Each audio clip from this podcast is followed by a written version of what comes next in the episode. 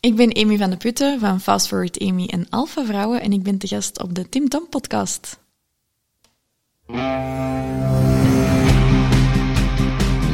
Welkom bij de Tim Tom Podcast.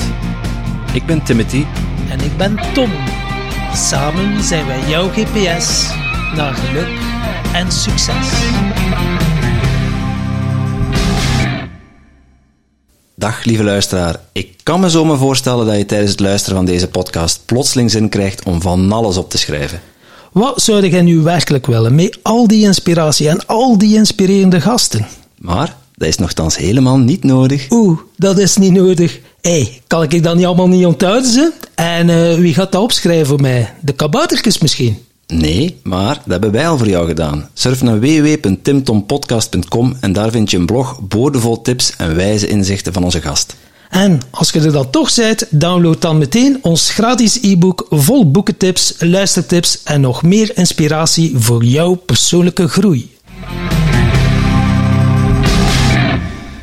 Jawel, Tommeke. We zitten hier in, uh, in Braschaat, in een uh, ja, vrij, vrij, vrij grote living, met een hele grote pianovleugel en een grote madame voor ons. Zeker en vast, de dochter van, maar nu dat ik de madame, we kenden ze natuurlijk al. Eigenlijk is dat zeggen, is die, ja, is, is die, de is die, is die, is die een papa, is ja. eigenlijk, ja, ja, dus uh, ja, snap ik inderdaad. Een jaar geleden uh, zijn, hebben, zijn wij Amy tegengekomen op de Belgische Podcast Awards. Er was wel al een keer gesproken over elkaar, uh, misschien ook wel ergens een keer tegen elkaar. Uh, we hadden natuurlijk haar papa in onze podcast. Maar uh, ja, daar hadden we eigenlijk ook wel een mooie klik met, met Amy. Ja. En ja, ik had een keer uh, vooraf al een keer eens opgezocht wat Amy allemaal bekokstoofd heeft, maar uh, dat is wel redelijk indrukwekkend. Ja, ik val niet snel van mijn stoel, maar uh, toen uh, ook niet. Maar, uh, en ik stond recht. Ja. Maar ik moet eerlijk zeggen, uh, ik was toch wel onder de indruk. Uh, ja. En uh, ja, inspiratie, inspirerende vrouwen. Met een boeiend verhaal, ja, daar gaan we demmen en vingers van aflikken. Zeker weten. En ja, uh, van uitstel komt geen afstel, hè, want hier zitten we. Dag Amy. Hallo, ik ben Tom. Welkom eens aan de podcast. Ja, uh, bedankt om mij uit te nodigen. Ik begin bijna te blozen. Ik bloos nooit, maar als ik zou blozen, zou ik hiervan zijn beginnen blozen. Wat een uh, mooie introductie. Oké. Okay. Kunnen in je zak steken, hè, Tommeke? Uh, ja, een, maar ik weet niet over vandaag dat één vrouw ze doen belozen. Ja, ja is waar. Weet je, ik wil u er wel voor waarschuwen. Hij vindt zichzelf grappig. Dus als je dan ook af en toe een keer wilt meelachen, ik doe dat ook. Dan is die content, weet je. En denk je echt dat hij de grapjas is van ons. Dat is niet moeilijk. Ja, met Tom heb ik al op restaurant gezeten. Ja. Wij kennen elkaar nog ietsje minder goed, hè. Dus ja, dat is waar. Er, ja. Ja, dan moet ik er een keer moeten inhalen. Hè. Ja. Vorige, vorige keer kon ik er niet bij zijn omdat ik met een kleine geboren was of zo. Ja, ik denk zoiets. Ja, het was iets... Ja. Iets, ja. iets belangrijks. Ja, uiteindelijk wel. Hè. Ja. Als je moet kiezen, Tom op restaurant of met een kleine geboren worden. Ja. Hoe is dat zo, het vaderschap? Het is ja. jullie podcast, hè, maar ik ga ook vragen. Ja, ja, ja, ja stel ze maar. Uh, leuk. Uh, ondertussen kan ik dat wel zeggen. De eerste drie maanden waren de hel. Dat ja. wil ik ook best wel zeggen. Dat was echt afzien. Ja. Uh, emotioneel en, uh, en fysiek uitputtingsslag. Maar uh, ja, ik, ik had ook heel weinig met kleintje. Ik voelde het niet zo in het begin. En uh, uh, zat ook nog herstellende van burn-out. Dus dat was wel een pittige periode. Vooral in het begin. Uh, ondertussen zijn we acht en een half maanden ver. En ja, je doet het goed. Je slaapt goed, eet goed. En kindje content, papa content, hè. Dat is keigoed, dat is leuk ja, om te horen. Je moet je geluk niet buiten je zoeken, maar het helpt wel. Ja, ik, ik heb daar onlangs iets over gelezen. Want uh, we zeggen dat heel veel, hè, zo van... Je mocht niet iemand anders nodig hebben om gelukkig te zijn. En ik vind dat ook, en, en ik werk ook altijd aan mezelf. Maar uh, ik was onlangs een onderzoek aan het lezen over wat dat, dat met je doet, dat je een partner hebt. En als je elkaars hand vasthoudt en hoeveel... kalmer dat dat je zenuwstelsel maakt en hoeveel geluk dat dat creëert. En ik dacht, ik denk dat we toch wel op een punt zijn beland in onze maatschappij, dat we... te veel focussen op. En je moet het allemaal alleen maar zelf kunnen. En je hebt wel mensen rond je nodig. Heel het, het tribe en gemeenschap. Dus ik heb sinds kort een nieuwe partner. Proficiat. En um, hmm. dat is uh, de eerste keer dat ik in een relatie zit, dat dat zo goed voelt van in het begin. En zo makkelijk. En nu denk ik zo, ah ja, dat is toch wel ja. een heel uh, andere ervaring. Iemand dat zoveel rust en liefde brengt. is. Um, en dan moest ik aan dat onderzoek denken. Denk, ja, dat maakt mij inderdaad kalm, dat maakt mij grounded. En ik kan dat niet allemaal zelf creëren. Ja.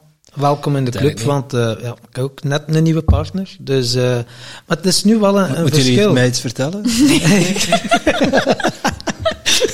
Maar het is wel op een, op een diepere laag. Dat had ooit iemand gezegd eigenlijk. Verliefdheid betekent eerst de lichten in jezelf opvullen. Mm-hmm. En nu, want hij vergeleek het ook wel, je bent een halve cirkel en dan ga je een andere halve cirkel zoeken om je eigen leegtes op te vullen. Mm-hmm. Dus het is belangrijk om te, voor te zorgen dat je eerst een volledige cirkel bent, dan trekt je ook een volledige cirkel aan. Ja. En dan merk ik nu wel dat er wel een verschil zit tussen die verliefdheid en die diepere laag. Ja, verliefdheid gaat over, maar zo het, ja, het verliefd zijn of in ja. liefde zijn is toch wel nog een, ja, iets dieper, hè? Nee, die codependency niet, hè? Ja. Afhankelijkheid van elkaar. Ja. Ja, en heb ik in vorige relaties heb ik dat wel gehad, dat je zo hele ongezonde gewoontes gaat creëren. En nu merk ik van, ah ja, wij staan allebei heel stevig in onze schoenen. We hebben ook allebei wel onze issues, maar wij gooien dat zo niet op de andere. Um, dus er kan alleen maar meer uit ontstaan, maar zo niet minder. Ik weet niet. Ja, ja. Je kunt elkaar raken of er worden dingen getriggerd, maar je krijgt ook een veilige bedding om ja. je stukken te gaan helen. En uh, dat is wel uh, ja. een boeiend uh, proces. Het is wel grappig, want ik ben vorige week op een podcast geweest over uh, met de billen bloot. En dat ging dan ook over liefde en seks. En nu zijn wij erover bezig en denk ik, die gaat erna al die podcasts hoor. Maar ik vertel het dan ook, ik vind dat keileuk. Hè? Maar denk ik, hij gaat nergens zo zijn hart op tafel leggen, hè? Maar ik doe dat dan wel.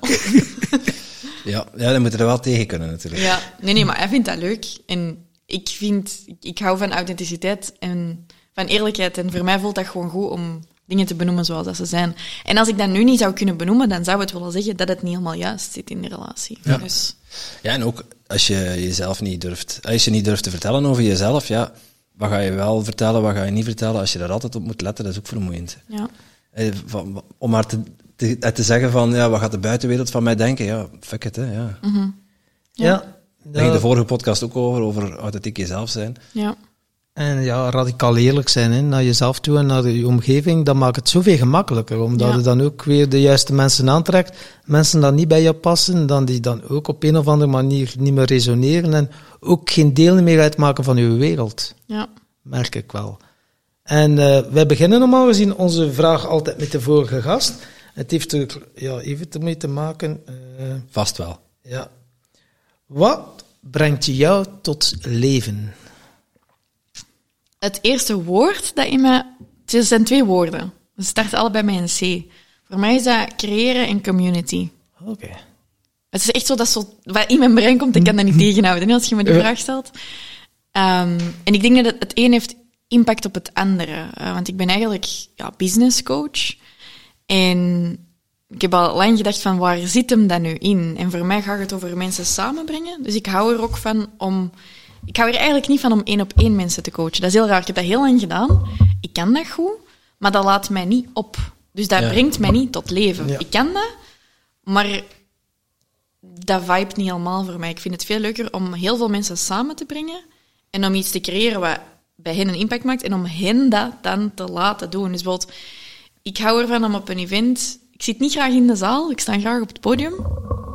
Maar ik wil er wel voor zorgen dat ik die zaal op gang kan trekken en die mensen met elkaar kan laten interageren. En dan neem ik een stapje terug. En dat is eigenlijk wat ik graag doe.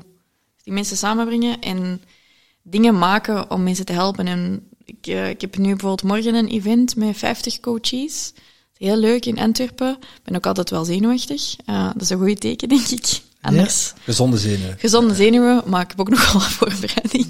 um, en ik vind het ook leuk om concepten te creëren, waar dat ik hele ingewikkelde zaken heel makkelijk kan maken en daarmee mensen uh, kan helpen. Dus ja, creëren een community. Okay. Um, maar als ik dus te veel praktische dingen moet doen, te veel administratie, te veel in mijn bedrijf beland...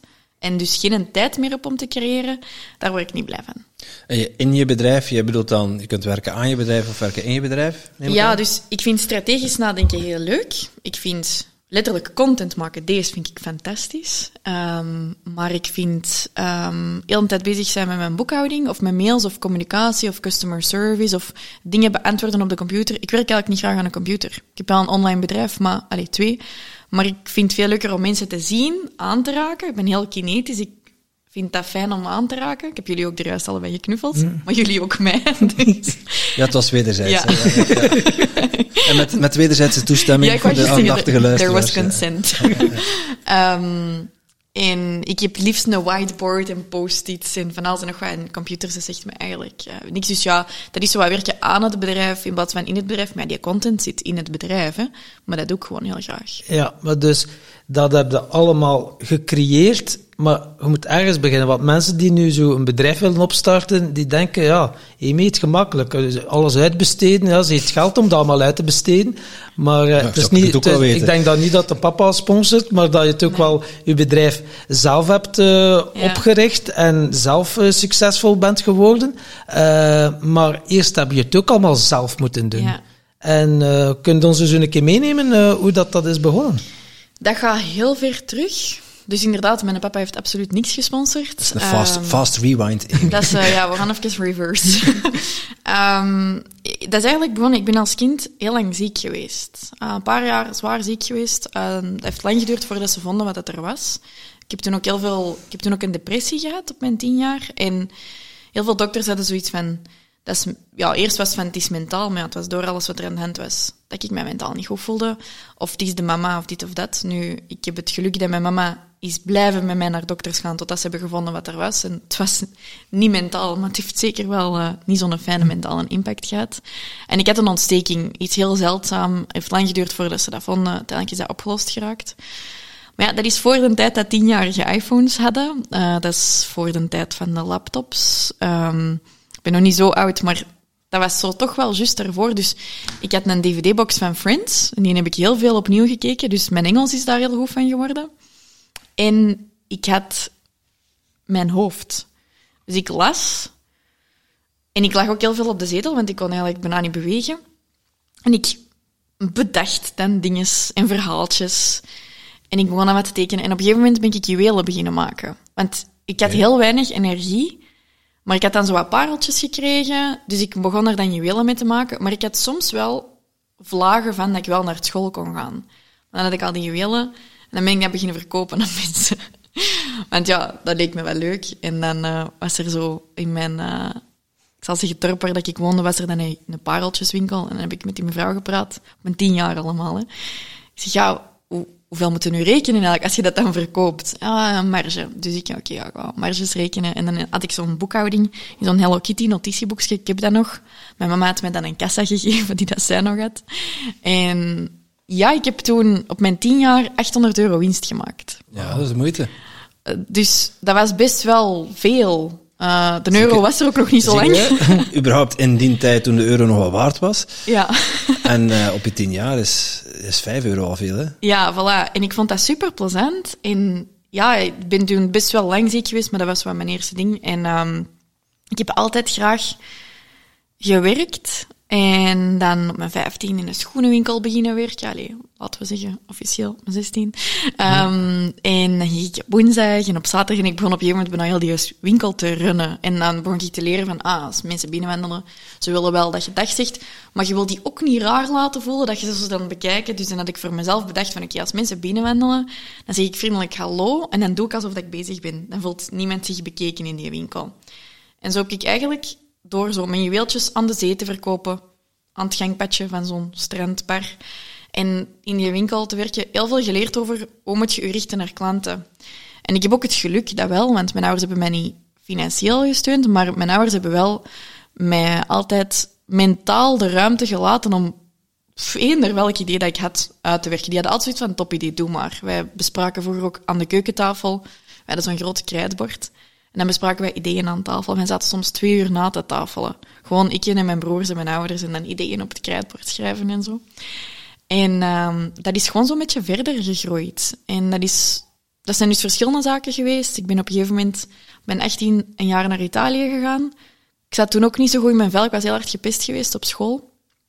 En um, ik moest weg. Ik was echt heel ongelukkig en ik wou sowieso talen leren, want talen, dat staat u toe om te verbinden met mensen. Dus ik dacht, dat is sowieso goed later, dat ik met veel mensen kan praten. En, um, maar ik moest dat wel kunnen betalen natuurlijk. Dus toen heb ik ja, alsof we wijn beginnen importeren en beginnen verkopen aan vrienden van en zo. Dus dat waren eigenlijk altijd allemaal producten. Um, en dan ben ik, heb ik heel hard aan mezelf gewerkt toen in Italië. Mijn zelfvertrouwen was echt weg. Ik ben toen beginnen krachttrainen. Uh, dankzij mijn broer. En daar heb ik toen zoveel uitgehaald. Ik voelde mij toen voor de eerste keer in mijn leven, na al dat ziek zijn, fysiek sterk. En dat was een ongelooflijk leuk gevoel, want ik kwam eigenlijk na dat jaar Italië terug in België. En ik had zoiets van, als ik een kamer binnenwandel, ben ik de sterkste vrouw in die kamer. Letterlijk. Want ik kan honderd kilo opheffen. En dat was... Het feit dat ik fysiek sterk was, maakte mij mentaal ook sterker. En... Um, Ik zag toen mensen struggelen met hun gewicht en hun gezondheid. En ik had zoiets van, goh, ik wil er eigenlijk wel mee helpen. En um, dan heb ik, ben beginnen studeren. En dan heb ik... Uh, ik was gewoon totaal geobsedeerd. Ik zat in de les, ik lette nooit op. Ik was artikels aan het lezen over krachttraining, voeding, mentaal. Was je geobsedeerd door? Of? Door alles wat te maken had met self-development, fitness, gezondheid. En dat heeft mij gewoon... helemaal opgeslorpt, tot en met dat ik na een jaar handelsingenieur zoiets had van, moet mensen hiermee gaan helpen, want mensen weten niet wat er allemaal bestaat. Hoeveel beter dat je je kunt voelen, hoeveel sterker dat je je kunt voelen. En dan begonnen er meer en meer mensen ook aan mij te vragen van, hoe heb jij dat gedaan? En ik had zoiets van, ik wil wel helpen, maar ik had geen geld, ik had geen certificaat en niks. Dus dan ben ik beginnen werken om een certificaat te gaan halen, om een kettlebell te kopen. Hè. Dat is zo'n rond ding dat ja, je kunt gaan zwieren. Ja, en, een kilo of vijftien, zestien. Ja, ja. En zo elke keer zo, zo een kopen van zeventig euro, dat betekende in de koffiebar in Antwerpen, dat was meer dan één shift dat ik moest werken om die kettlebell te betalen, snapte? Uh, mijn eerste cursus van zeshonderd euro voor een certificaat. Allee. En ik was aan het studeren, maar ja, ik weet niet, ik was zo gedreven. Ik stond om zes uur 's ochtends op. Ik dacht, ik ga eerst nog squatten en ik moet dat kunnen. En Dat, heeft, dat is zo'n gezonde obsessie, vind ik. Um, ik denk dat dat een, wel bij veel ondernemers bekend is, dat je kunt zo helemaal verliezen in iets. En dan dacht ik, oké, okay, ik wil mensen daarmee helpen, maar ik weet nog niet genoeg. En dan zei mijn oudste broer tegen mij, die dat mij had geholpen om te starten met al die krachttraining, die zei, ja, maar ik denk dat jij wel genoeg weet. Je weet genoeg om mensen te helpen. Je weet nog heel veel niet, wat maar wel is, genoeg om mensen te genoeg, helpen. Hè? Ja. ja, je weet nooit genoeg. Dan dacht ik, oké, okay, ik ga mensen gratis beginnen helpen. En dan ben ik dat gratis beginnen doen om te zien, kan ik dat? En dan heb ik een hoop mensen heel goed geholpen, waardoor dat er andere mensen naar mij zijn gekomen en zeggen, zeg, ik wil ook dat jij mij helpt. Dan had ik zo wat doelen voor mezelf gesteld. En uh, van daaruit is eigenlijk mijn eerste volwaardige business ontstaan. En dat was echt een uh, ja, fitnesscoaching studio, eigenlijk. Heel veel gebeurt, tegelijkertijd bij mijn ouders heel veel, dat is... moeilijk om over te praten, want dat is hun verhaal, niet mijn verhaal. Um, maar ik was wel mee daar op die moment. Maar lang verhaal kort, ik heb toen um, een plek gevonden om daar die fitness te gaan uitbouwen. Verhuisd. Tegelijkertijd mijn studies aan het doen, maar ook fulltime aan het werken. Alles zelf aan het betalen. Dat was heel zwaar. Ik heb heel weinig gefeest. Um, maar ik had een drijfveer die het tegenovergestelde was van een gouden kooi. Dus heel veel mensen vandaag de dag zitten zo wat in een tussensituatie. Die zeggen, ja, ik wil wel een bedrijf starten, maar ik weet niet meer waar. Of, of, maar goh, mijn job is toch zo stabiel. Ja, ik denk dat we dat vandaag de dag niet meer echt kunnen zeggen. Ja, ik denk, ik denk dat de helft van de mensen die een bedrijf willen starten niet in staat zijn om, om een bedrijf te starten. Ja. Dat, laten we daar al mee beginnen. Ja. Uh, ze willen het wel, maar ja, zelfstandig zijn is echt wel een ding. Ja, dat is echt een, een, een, ja, een heel mindset, apart ding dan uw skillset. Hè? Ja. Ja. En, en aan de andere kant, ja, er moeten ook rekeningen betaald worden. En dat is een hele lastige. Want aan de ene kant uh, heb je, een, als je een beetje pech hebt, veel te zware hypotheek. Uh, je hebt een gezin om voor te zorgen. Dus je hebt ook nog he, daar verantwoordelijkheden. Ja. En dan een sprong maken met alle risico's van dien. Want ja, ondernemen is ook niet zonder risico. Nee. Uh, Dat is een tweede natuurlijk. Ja. Is dat uw gsm, Tom? Ik heb geen idee. Ik hoor ze is op vliegtuigmodus. Okay. Dus uh, ik heb geen idee. Ik weet ook niet wat ge- ze Zoom vandaan komt. Maar... Ja. ja. Dus, uh, geen idee. Laten later wat het is. Uh, het verhaal wat ik aan het maken was... Uh, het is niet gemakkelijk. Het is niet gemakkelijk. maar ja, ik, ik weet niet wanneer... Je, je, je, bij jou heeft dat er altijd al ingezeten.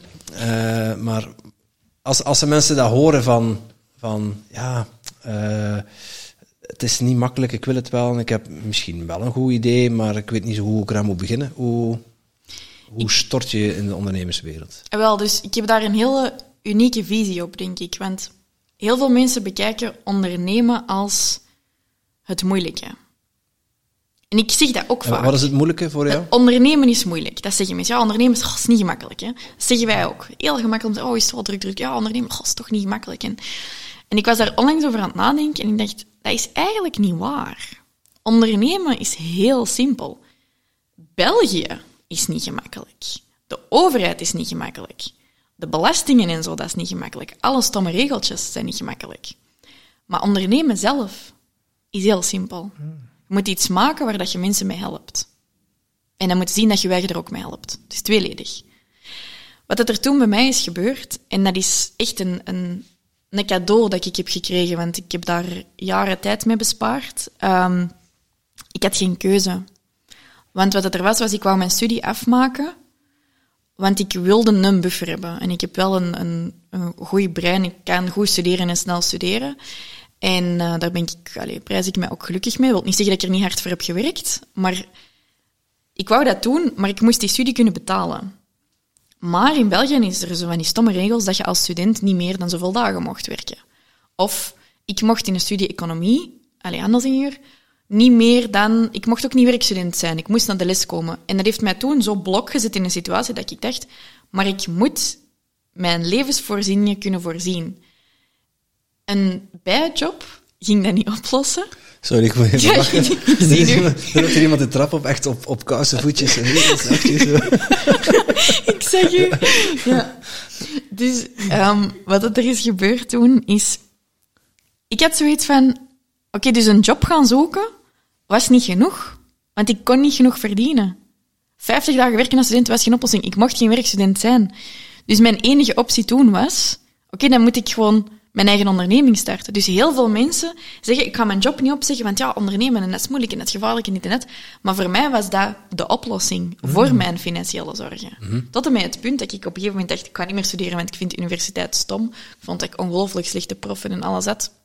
En dat ik dacht, ik kan er vol een bak voor, kan het gewoon op mijn alleen doen, kan mijn online business uitbouwen, al die zaken. En dat ik erachter kwam dat het fiscaal voordeliger was om nog student te zijn, want dan kon ik het in bijberoep doen. En toen heb ik berekend, wat kost een jaar studeren mij? Een van de weinige voordelen. Alleen nee, pas op, we hebben nog voordelen. Hè. Ja, maar, vijfhonderd, jaar, vijfhonderd euro studiegeld per ja, jaar. Ja, studiegeld was eigenlijk... Studiegeld en dan in bijberoep en dan zo'n hoop vrijstellingen was goedkoper dan vol tijd in hoofdberoep al te gaan. Dus toen heb ik mij ingeschreven terug aan het... Dus je bent nog altijd student, gij nu? Nee. nee, nee. Maar ik heb mij toen wel ingeschreven voor mijn masterdiploma, terwijl ik dat eigenlijk niet ging doen. Omdat ik dacht, dat is goedkoper. Dan kan ik het gewoon zo doen. Maar wat er toen is gebeurd, is... Um, ik, uh, ik dacht, ja, weet je, en wie weet toen ook wat examens mee. Maar ik was er eigenlijk niet meer van plan, want ik was enorm teleurgesteld in het onderwijssysteem. En, uh, maar ik was toen in groepswerken gezet. Do- van al die vakken, omdat ik net zo ingeschreven was. En ik dacht, ja, shit. Ja, ik kan ja, die mensen ook niet ja, laten zitten. Medestudenten... Uh... Lang verhaal kort, ik heb toen per ongeluk alles... Ik heb dat moeten meedoen, ik wou die mensen niet teleurstellen. En ik heb dan maar in, in januari al mijn examens gedaan. Ik was er dan op vijf van de zes door en dacht ik, ja, oké, okay, gewoon nog anderhalf jaar te gaan. Dan ga ik deze ook gewoon afmaken. En ik heb dat afgemaakt. Wel bij mijn examens en zo, want ja, ik was natuurlijk continu aan het werken. Um, en ik had toen uh, strategieën, dus mensen zaten in de les op donderdagochtend, maar ik kon dan drie klanten zien. Dus dan sprak ik af met een van die studenten, oké, okay, gewoon ko- een kwartaal allez, of een, een semester... Dat vak, wat, heb, wat wilde jij krijgen voor je notities? En ik betaalde daar goed voor. En als die in de les zaten, dan was ik aan het werken. En ik gebruikte dat geld van mijn werk om dan die notities te kopen. Om dan dat examen af te leggen. Dan zat ik met examens en dan zag ik mijn prof voor de eerste keer. Ik had geen flauw idee wat de mensen eruit zagen. En ik heb dat gewoon gehackt. Want ik kon niet anders. Dus ja, ik moest wel werken. Want ik kon ook anders mijn boeken niet kopen. Dus wat ik eigenlijk wil zeggen is... Wij bekijken ondernemen als de uitdaging. Nee, nee, de regels zijn de uitdaging. De fiscus is de uitdaging. Maar ondernemen zelf is fantastisch. Want daar kun jij veel meer mee bereiken dan met die stabiele job waar dat twee jaar geleden bijna iedereen op uh, tijdelijke werkloosheid is gezet ja, geweest. Er is nog een belangrijk verschil, denk ik. En dat, voor mijn gevoel, ondernemen is niet geld verdienen. En, en heel veel mensen die van buiten afkijken naar ondernemen, ze zien mensen die veel geld verdienen, maar dat is een gevolg van wat ze doen. Ja. Uh, Goed, wij kunnen niet spreken over dat we miljoenen op onze bankrekening hebben staan, maar wij, wij zijn wel al drie jaar lang eigenlijk non-stop aan het ondernemen. Ja. Dingen aan proberen, dingen, een idee bedenken, uitzetten, echt actie erop ondernemen. Goed, er is nog geen, uh, uh, hoe zeg je dat? Uh, one-hit pony uitgekomen of geen... Maar zo werkt het eigenlijk ook niet. Nee, nee. Maar wij zijn er ook niet, naar, wij zijn er ook niet naastig naar op zoek. Wij doen gewoon nu wat we, dat we gewoon super tof vinden, wat we leuk vinden. En ook dat is ondernemen. Ja. Veel mensen zien dat niet als, een, als ondernemen. Maar, maar dat is heel belangrijk. En dat is eigenlijk wat ik doe met mijn job, is ik help mensen met passie om dat ook effectief bij de mensen te krijgen en om daar winst mee te maken. Ik help geen mensen die willen ondernemen zo van, ik wil gewoon veel geld verdienen. Want ik zeg altijd, je moet wel bij mij komen met een passie. En ik kan u helpen om dan business te leren, maar ik kan niet uw passie gaan vormgeven. Dus dat is ook bijvoorbeeld wat ik doe als mensen naar mij komen en zeggen, ja, ik weet nog niet wat mijn passie is, is uw product dan iets voor mij? Dan zeg ik, nee. Als je nog niet weet of je sokken wilt verkopen of potten choco, daar kan ik je niet mee helpen. Maar als jij wel weet wat je passie is, dan moet dat nog niet in de juiste verpakking zitten of in pakket, maar ik kan u wel helpen om daar geld mee te verdienen, want dat kan ik goed.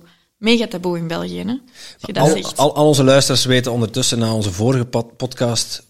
wat een passie is en wat een purpose in life is. Dat heeft Baptiste de Papen uitgebreid uh, uit de doeken gedaan. En daarvoor ook nog uh, Remco Klaassen, die zegt van, uh, wat is uw kwispelstaart en uw kompasnaald? En die zegt, eigenlijk zegt hij, moet je gewoon iets doen wat dat je ook gratis zou doen en gewoon voor zorgen dat de hoeve betaald wordt. Ja, voilà. En die en is wel een belangrijke. Want daar zit wel een uitdaging. Ja. Heel veel mensen... hebben de limiterende gedachte, dat, en ik heb dat ook gehad vroeger, hè, dat je, als je iets doet dat je graag doet en je wilt met mensen helpen, ja, maar ik moet daar niet, niet veel geld mee verdienen. Hè. Maar de, ik zeg dan, waarom niet? Waarom kan het geen en-en zijn? Je kunt en mensen helpen en goed geld verdienen. En newsflash, als je goed geld verdient, kun je daar ook nog eens terug meer mensen mee helpen. Misschien veel meer. En dat is iets dat persoonlijk, waar dat ik het wel moeilijk mee heb, is in, in tijden van... enorm veel dingen die op de radio komen, slecht nieuws. Uh, laten we nemen een shooting in Amerika bijvoorbeeld, dat in het nieuws komt. Of oorlog, al die elementen die er elke dag zijn. Vanaf het moment dat dat enorm hard naar boven komt in de media, voelen heel veel ondernemers of mensen die willen starten zich slecht bij het promoten van wat ze doen. Want ja, daar verdienen ze geld mee. Maar dan is mijn vraag aan die mensen, als jij nu beslist van dit niet te promoten en geen geld te verdienen, ga jij dan die mensen kunnen helpen? Nee, want je hebt geen geld of geen tijd om ze te gaan helpen. Maar als jij continu zorgt voor wel een goede financiële stabiliteit in je bedrijf, dan kun jij ook meer mensen helpen. Bij mij is dat, dan kan ik mensen betalen, dan kan ik gezien en voorzien. Als ik wil dan met goede doelen werken en zo, kan ik dat ook doen. Maar ik vind ook niet dat het altijd moet zijn van, en je helpt aan een goed doel. Dat is zoiets... Nee, voorzien voor meerdere families en mensen in dienst nemen en zo, dat is ook al heel veel waard. En, maar dan kun je ook geen steunpakketten gaan opsturen naar... de mensen dat dan nodig hebben. Dus dat van geld verdienen is slecht. Daar is wel gewoon nog heel veel werk aan in onze maatschappij. Dan denkt je, ja, dan is de money mindset, hè, dat hoorde ja. daar regelmatig. Oeh, ja, ben ik dat wel waard om dat te vragen? En om net een opleiding gedaan. En uh, ja, uurtje, factuurtje, ja, ja, met trajecten. Maar wat, hoe bepaalde uw prijs? Uh, heb je daar tips voor? Ja, ik heb daar zelfs een formule voor. Kijk eens aan.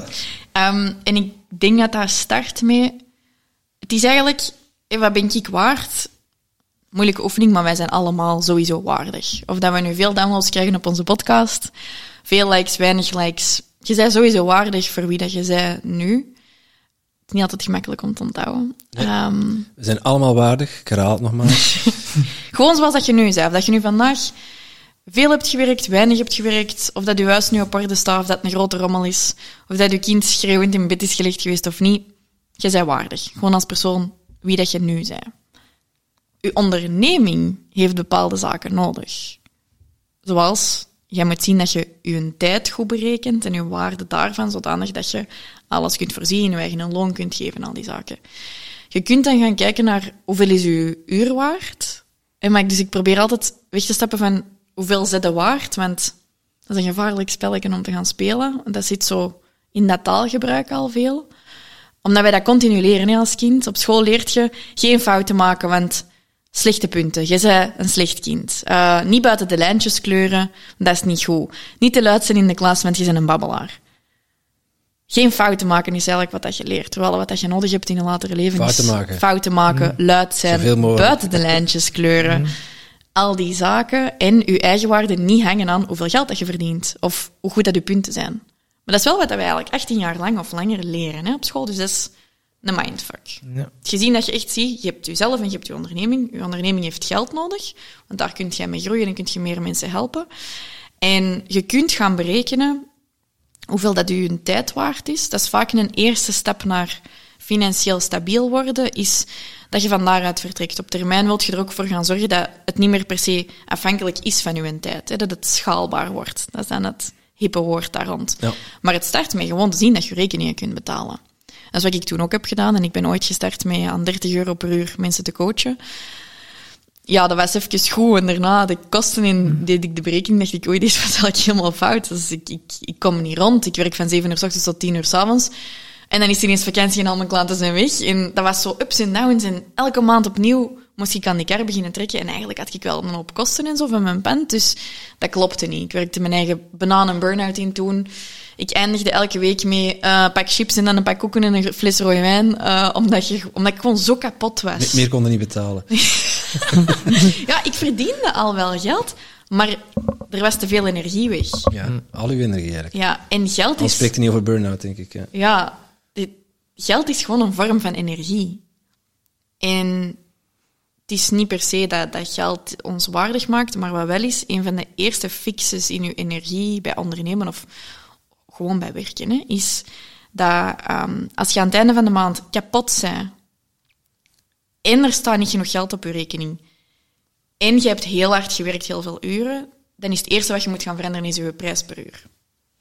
Hm, klinkt logisch. Mits dat wat dat jij doet natuurlijk de moeite is. Want dat zeg ik ook altijd, je komt naar mij met je passie, maar koop godverdomme dat je goed zit in je job, hè. Hm. Want ja... Als jij kaarsen maakt en je verkoopt die kaarsen en die kaarsen die vallen flap als ze uit de doos komen, ja, daar kan ik niks aan doen, want ik ken niks van kaarsen. Ja, oké.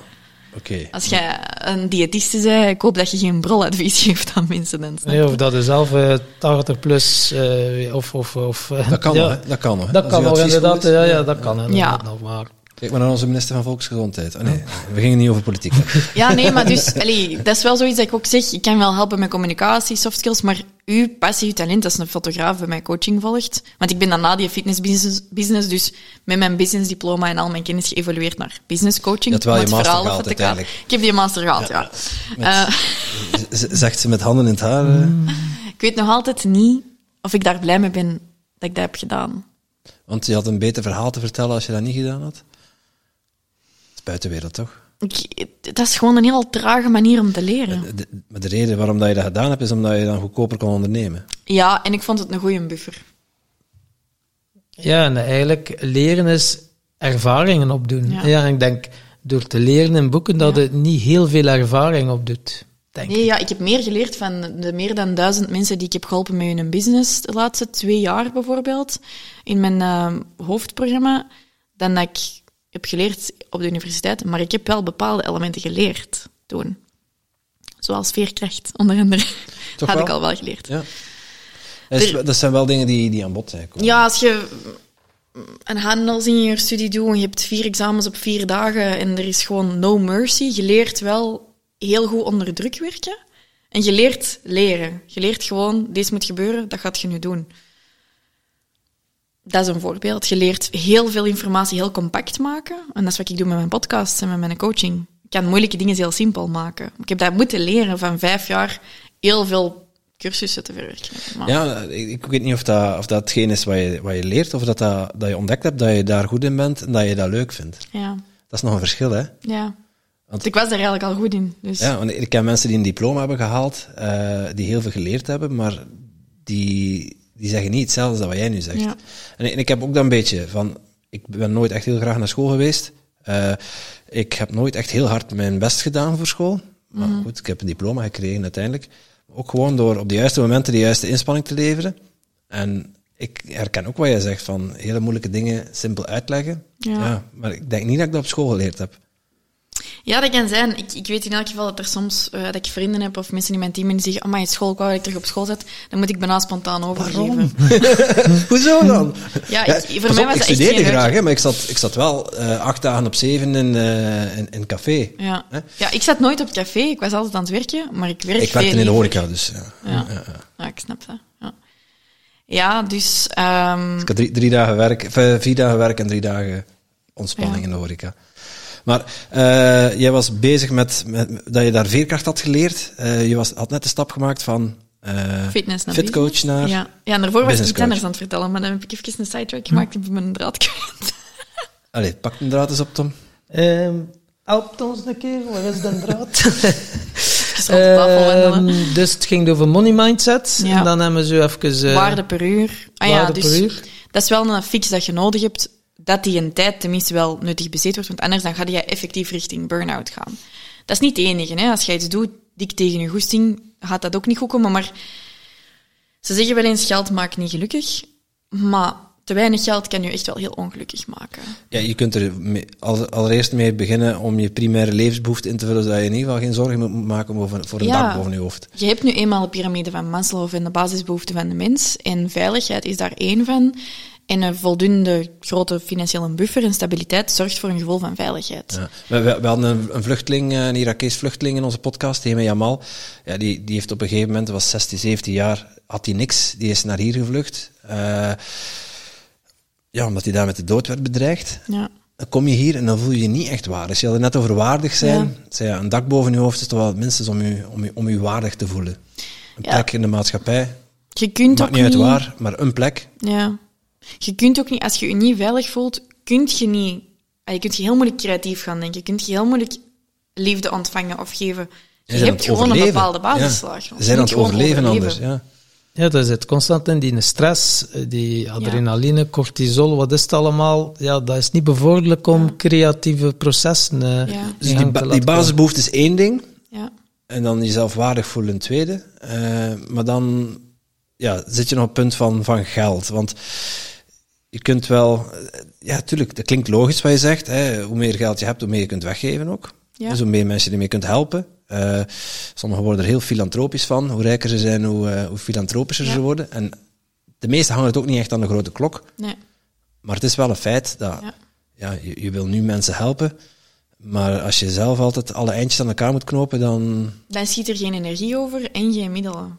Voor mij trouwens ook een uitdaging. Ik praat enorm veel over geld. Ik zeg los, ja, ik heb in september met mijn bedrijf, waar dat wij, wij hebben een team van rond de acht mensen fulltime, veel freelancers ook. We hebben een, een lancering gedaan met een online business van vijfhonderdtachtigduizend euro op eenendertig dagen tijd. Wauw, op een maand? Op een maand. Dat is de moeite. Ja, de afgelopen tw- dus deze cijfers, deze is... Ik weet, dat is even... Dat is hallucinant eigenlijk. Dat is hallucinant. Ja, ja, ja. Ik heb de afgelopen twee jaar op, um, met twee producten meer dan veel, vier miljoen euro omzet gedaan. Wauw.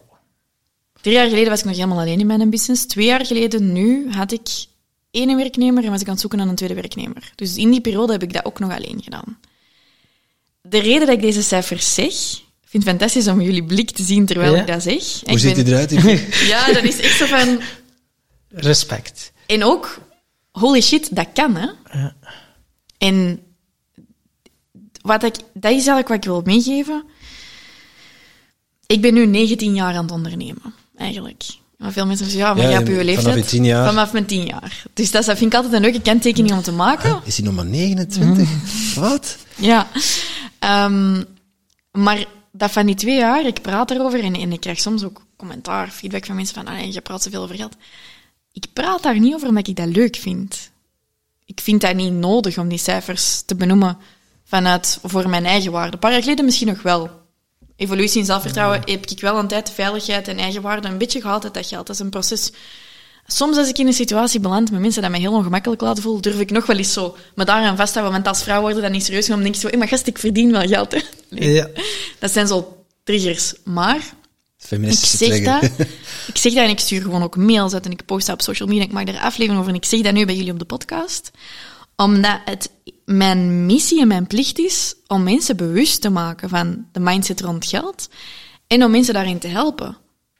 om daar beter mee om te gaan, om meer stabiliteit te kunnen creëren, om echt financieel onafhankelijk te kunnen zijn. Een van mijn grootste kernwaarden is onafhankelijkheid, op alle mogelijke manieren. En ik heb twee jaar geleden op het punt gestaan om een huis te kopen en de bank wou mij geen lening geven, omdat, ik, omdat ze het te hoog gegrepen vonden voor een jonge vrouw van mijn leeftijd. Tja. Dat is de letterlijke quote.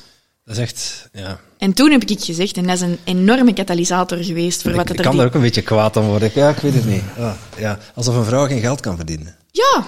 En toen ik terugbelde en zei, maar wat als ik dan de helft zelf betaal en jullie krijgen hypotheek op heel het huis, was het, nogmaals, nee, voor een jonge vrouw van uw leeftijd vinden we te hoog gegrepen.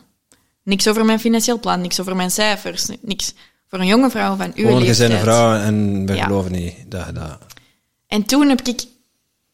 Ik snapte die quote nooit van... Show the people who told you you couldn't that you can. Ik had zoiets van, maar wie zijn de haters? Ik heb toch niet per se haters? Maar toen had ik echt zoiets van, holy shit. Die zijn er wel. Hm. Dus ik heb toen even heel hard aan mezelf getwijfeld. En dan heb ik gewoon besloten, fuck de bank. Dan ga ik het wel zelf doen. En ik heb toen die zomer... Natuurlijk, dat was niet op twee maanden... Ik heb dat gedaan op twee maanden tijd. Het volledige bedrag voor deze huis verdiend op twee maanden tijd. Daar is jaren aan werk aan vooraf gegaan. Ja, ja, ja, maar ik had toen zo'n ongelooflijke drang om... Dat, ik wou, I didn't want to get screwed over. En ik wil aan andere mensen laten zien dat jij, ook al voelt dat zo niet... En dat is waarom ik erover praat. Ook al voelt dat zo niet, ook al heeft niemand u dat verteld... Dat er heel veel dingen mogelijk zijn waarvan dat je dat niet weet. Maar je wordt dat, ze leren nu dat gewoon niet op school. Je leert op school niet eens wat dat B T W is. Je leert niet hoe dat je belastingaangifte moet doen. Dat is erg genoeg, maar we leren eigenlijk niet eens wat een euro is en wat je ermee kan doen. Je leert tellen met appelen en peren. Waarom niet met euro's? Als, wanneer dat ik kinderen heb... Als ik één snoepje heb en ik, ja. en ik, ik heb hier tien snoepjes, hè. We zijn met drie en iedereen krijgt een snoepje, hoe zijn er dan nog over? Ja. Ja, dat is rekenen, hè. Ja. En, en ergens, we doen het dan met snoepjes, maar ze bedoelen eigenlijk geld, maar ze durven het daar al niet uitspreken. Ja, en de reden dat wij op school zo weinig leren over gezondheid, over relaties, communicatie, geld, is omdat die mensen het ook niet weten. Nee, Onze ministers weten het ook niet. Anders waren ze geleerd gehoord. Oh, ja. Nee, nee, dat valt niet flauw. Nee, maar het, het wordt niet aangeleerd... omdat niemand het weet. Dus ik heb mij gewoon voorgenomen, hoe ongemakkelijk het mij ook maakt, hoeveel commentaar dat ik er ook op krijg, hoeveel mensen dat mij ook bezien als hard of, of money-minded of zo. Er zullen wat mensen commentaar hebben, maar ik help er veel meer mensen mee, mee te bespreken, het bespreekbaar te maken, geld, dan van gewoon mijn mond erover te houden. En commentaar gaat er sowieso zijn. Dan kan ik er beter voor zorgen dat ze een reden hebben om commentaar te geven. Ja, want ik kan me voorstellen dat je redelijk wat tegengas krijgt als vrouwelijke ondernemer. Vooral van de bank.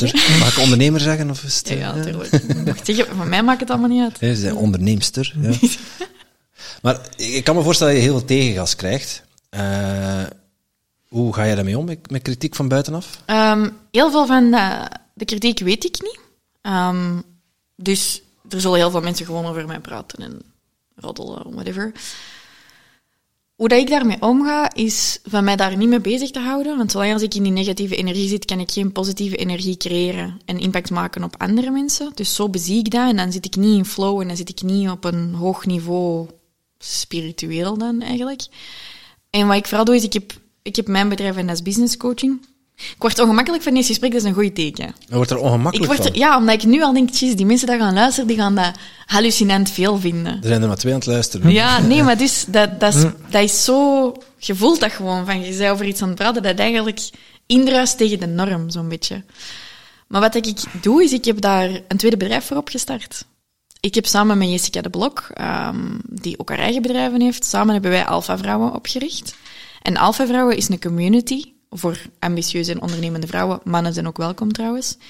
En wat wij doen is, we hebben een manifesto. En in dat manifesto staat, alpha vrouwen gunnen elkaar het licht. Dus hoe harder dat mensen kritiek op mij gaan geven, hoe meer dat ik ervoor ga zorgen dat ik wel vanuit overvloed, vanuit abundance, mensen wel het licht gun. Het feit dat die kritiek gegeven wordt, er is zo'n quote van mensen die allez, verder staan dan... dat jij staat, die gaan geen kritiek op je geven. Het zijn mensen die daar jaloers zijn of achterstaan. Dus ik had vroeger soms ook wel last van jaloezie, nu bijna nooit meer. En ik ervaar zelf jaloezie als ik dat voel, dat er zelf iets mist bij mij. Dus ik bezie gewoon de mensen die kritiek geven, dat die getriggerd worden in iets in zichzelf, dat zij het niet kunnen.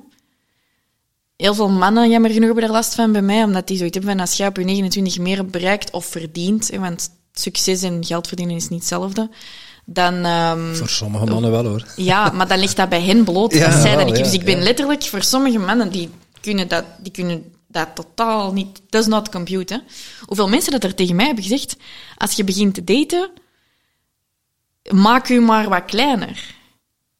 Take up less space. Mijn boodschap voor mensen is take up as much space as possible. Hoe ga ik om met die kritiek? Door continu het voorbeeld te zijn van dat niet te doen. En door continu wel het licht aan andere mensen te gunnen en door aan mijn eigen mindset te werken en to lead by example. Gewoon authentiek zijn, denk ik. Als ze dat niet leuk vinden, ja, dan vinden ze mij gewoon niet leuk. Dus ja, dan is dat niet mijn publiek. Niet iedereen voilà, is mijn publiek. Ja. En dat geldt. Ik bedoel, ik... Ik heb wel er ook voor gekozen om bijvoorbeeld niet in tv-programma's over ondernemen te komen, omdat ik zoiets had van, als dat niet op een manier gebracht wordt waarvan ik exact weet hoe het gebracht gaat worden, ja, niet heel België is het eens met mij. Dus ik kies er eigenlijk voor om gewoon enkel via mijn eigen kanalen te gaan. Ik kom ook niet in de media en zo. Ja, omdat het enorm... Behalve in de Tim Tom Podcast. Ja, voilà, maar dat is omdat het is enorm... Dat geld is zo'n taboe. Hm. Dus ik, ik hoef ook niet bij iedereen daarmee terecht te komen. Maar wat ik deze zomer heb gedaan, is ik heb bijvoorbeeld een gratis business summer school gerund. Uh, dus ik heb duizenden mensen deze zomer geholpen om financiële onafhankelijkheid te creëren. Omdat ik zo van mijn melk was door alles in nieuws en die prijzen. En ik had zoiets van, Jesus Christ. En op school leerde nog altijd niet dat je be- je belastingaangifte moet doen, wat dat B T W is. Dan ga ik het zelf oplossen. Ik heb daar de resources voor. Dus ik heb voor uh, ietsje meer dan vierduizend mensen twee maanden lang gratis sessies gehost. Elke dag, elke oh ja. ochtend om negen uur. Om eigenlijk stappen te nemen in financiële onafhankelijkheid te creëren. En um, ik heb nieuwe producten gemaakt aan een lagere prijscategorie. Om zoveel mogelijk mensen te kunnen helpen. Ook heel veel gratis content. En ik wil nu, en dat is wat het er binnenkort zit aan te komen, een, dus een Fast Forward Business School creëren. In twintig drieëntwintig gaat dat gebeuren. Dat is eigenlijk nu al, maar alles wat ik nu van het mij. Maar ik wil echt een school maken die ingaat tegen hoe gewone scholen zijn. En dat start vanuit business. En ik hoop op termijn, binnen vijf jaar, tien jaar, dat dat misschien gewoon de Fast Forward School kan worden. Dat is gericht op actie in plaats van theorie. In tegenstelling tot klassieke opleidingen. En dat start nu vanuit business en financiën en marketing en zo. En ik hoop dat dat op termijn ook misschien over seks gaat, over relaties, over communicatie, over gezondheid. En dat dat gewoon de Fast Forward School wordt die dat alles belichaamt wat dat ons schoolsysteem niet belichaamt. Dus dat is eigenlijk wat dat jouw ziel wilt. Uh, dan krijg je dat binnen, dat idee? Of hoe gaat dat bij je? Je krijgt dat dan zo binnen. Hoe vertel net uh, Baptiste? Die, die, die, die zeiden zo ja. echt wel... Wow, dan voelt het in elke cel van je lichaam... Wow, dat heb ik hier te doen. Er gaat geen één zijn die t, dat je snapt. Maar ja, ja, dan ga je kiezen voor jezelf. En dan ga je dat ook in de wereld gaan zetten. Ja, en dat zijn de dingen waarvan ik denk... Ik zou het doen, ook al word ik er niet voor betaald. En dat hm. is op vandaag ook. En... Ja, ik weet niet, dat maakt u ongemakkelijk en blij tegelijkertijd. Mm-hmm. En ik heb nu heel veel van mijn business plat gegooid. Ik ben gestopt met mijn coachingprogramma's. Allee, ik ben nu daar de laatste ronde, want ik doe geen nieuwe lancering meer. Ik heb gezegd, ik ga een tijd niet meer coachen, hoe leuk ik dat ook vind. Omdat ik die een tijd wil gebruiken om te investeren in nieuwe producten maken voor die school, die school wil oprichten. Dat is enorm ongemakkelijk, hè? Want ik stap weg van die vier miljoen. Hè? Mm. En dat werkte. Maar ik weet ook dat als je vooruit wilt, dat je soms iets moet... vermoorden, dat heel goed was. Dat is kill your darlings. Als je naar een volgend niveau wilt qua creativiteit, qua impact, moet je heel vaak iets loslaten dat eigenlijk heel goed werkt. En ja. dat heb ik nu gedaan. En ook met mijn team. Hè. Dat is ongelooflijk. Ik heb een team dat je denkt... Allee, die zijn niet zot, maar... Wij hebben een financiële buffer opgebouwd. Wij zijn iedereen in het bedrijf bij mij. Welke rol dat ze ook hebben, weten wat dat de cijfers zijn. Die weten welke kosten dat wij hebben elke maand. Dat tikt zwaar door. En wij weten nu niet wat dat de volgende stappen zijn. Wij weten niet wat er in twintig drieëntwintig gaat gebeuren, buiten dat wij weten dat wij een revolutie willen ontketenen. Niet in België, maar in Europa. En dat wij zoveel mogelijk mensen, niet alleen vrouwen, financieel onafhankelijk willen maken. Dus dat ze niet afhankelijk moeten zijn van de bank voor hun lening, dat ze niet van hun man afhankelijk moeten zijn, van al die dingen, maar gewoon zoveel mogelijk mensen in Europa helpen om financieel onafhankelijk te worden. Dat is onze en, eerste stap. En dus ja, je hebt een team, dus ja, jij leidt het team. Wat maakt iemand een goede leider of leidster, um, zodat ze echt wel door een vuur gaan voor jou? Ja, dat moet je eigenlijk aan hen vragen. Hè. Ja. Um, ik denk in ons geval um, respect, vertrouwen en transparantie. Dat is iets dat ik van mijn papa heb geleerd. De Business Dad, Vincent mm-hmm. van de Putten. Um, ik heb enorm veel respect voor hen. Zij hebben respect voor mij. Uh, ik denk dat dat ook is met kinderen opvoeden. Ik heb uh, een tijd twee plus kinderen gehad. Dat is een heel ander verhaal. Ik mis die nog altijd. Maar ik denk dat er gewoon qua opvoeding... Vaak doen mensen enorm... Ja, zo in het Engels zeggen ze belittling tegen kinderen. Betuttelend. Betuttelend. Ja. Maar mijn ouders hebben mij, mijn broers, altijd opgevoed, basically als volwassenen. Die hebben altijd tegen ons gepraat, zonder een babystem, en gewoon ons mee betrokken bij wat dat die deden. En zo echt, vanuit respect, nooit niet zo van, jij bent te klein, dus je gaat dat niet snappen. Dat, dat was niet bij ons. En dat, dat creëert een enorm respect. Dus wat ik doe met mijn team is... Ik ben misschien een beetje te open, maar ik merk dat die openheid werkt. Wij doen bijvoorbeeld... Elke week een meeting waarin wij naar alle cijfers kijken. Dus iedereen weet wat er buiten gaat, wat er binnenkomt. Dat is heel ongemakkelijk soms. Hè? Mm. Voor hen is dat ook heel nieuw. Um, maar wij zijn heel transparant. Ja, wij oefenen... die, die, die werkt voor, twee, voor tweeduizend euro per maand en je krijgt er vijfhonderdduizend. Ja, ja. Dat weten ja. ze dan wel. Ja. Ja, goed, aan de andere kant. En tegelijkertijd weten ze wel dat als je alles optelt, dat dat niet tweeduizend euro per maand is buiten gaan, maar dat dat vijftigduizend euro per maand is dat buiten gaat in mijn bedrijf. Voilà. Dat is vijftigduizend euro, want dat is niet gewoon netto loon dat je op hun rekening krijgt, maal uh, acht mensen en dat is het bedrag de buiten gaat. Er gaat veel meer buiten, dus die krijgen een volledige inkijk in die cijfers. Dat is nieuw dat we dat zo zijn aan het doen, maar die gaan wel effectief door het vuur. Ik, we lachen er vaak mee van, dit is een team waar ik mee naar de oorlog kan. En dat is, denk ik, enerzijds die geloven in mij, die geloven in de cultuur, maar boven alles geloven die in wat wij doen. En daarom gaan die ervoor door het vuur. En dat is ook een vraag dat ik stel bij sollicitaties. Ik zoek trouwens mensen voor mijn team. Eender wie dat is aan het luisteren, als je bij mij wilt komen werken, laat iets weten. Wij maar... zoeken ook nog mensen voor ons team. Dus, uh... ja. Je mag kiezen. Reserveer je beter bij Tim en Tom of bij Amy. Ja. Dat is grappig. Vroeger, als, je zo, als ik ergens was, dan dacht je, oh, komt je eens aan mijn podcast luisteren? En dan denk ik, wil je bij mij komen werken? Dat is een focus shift.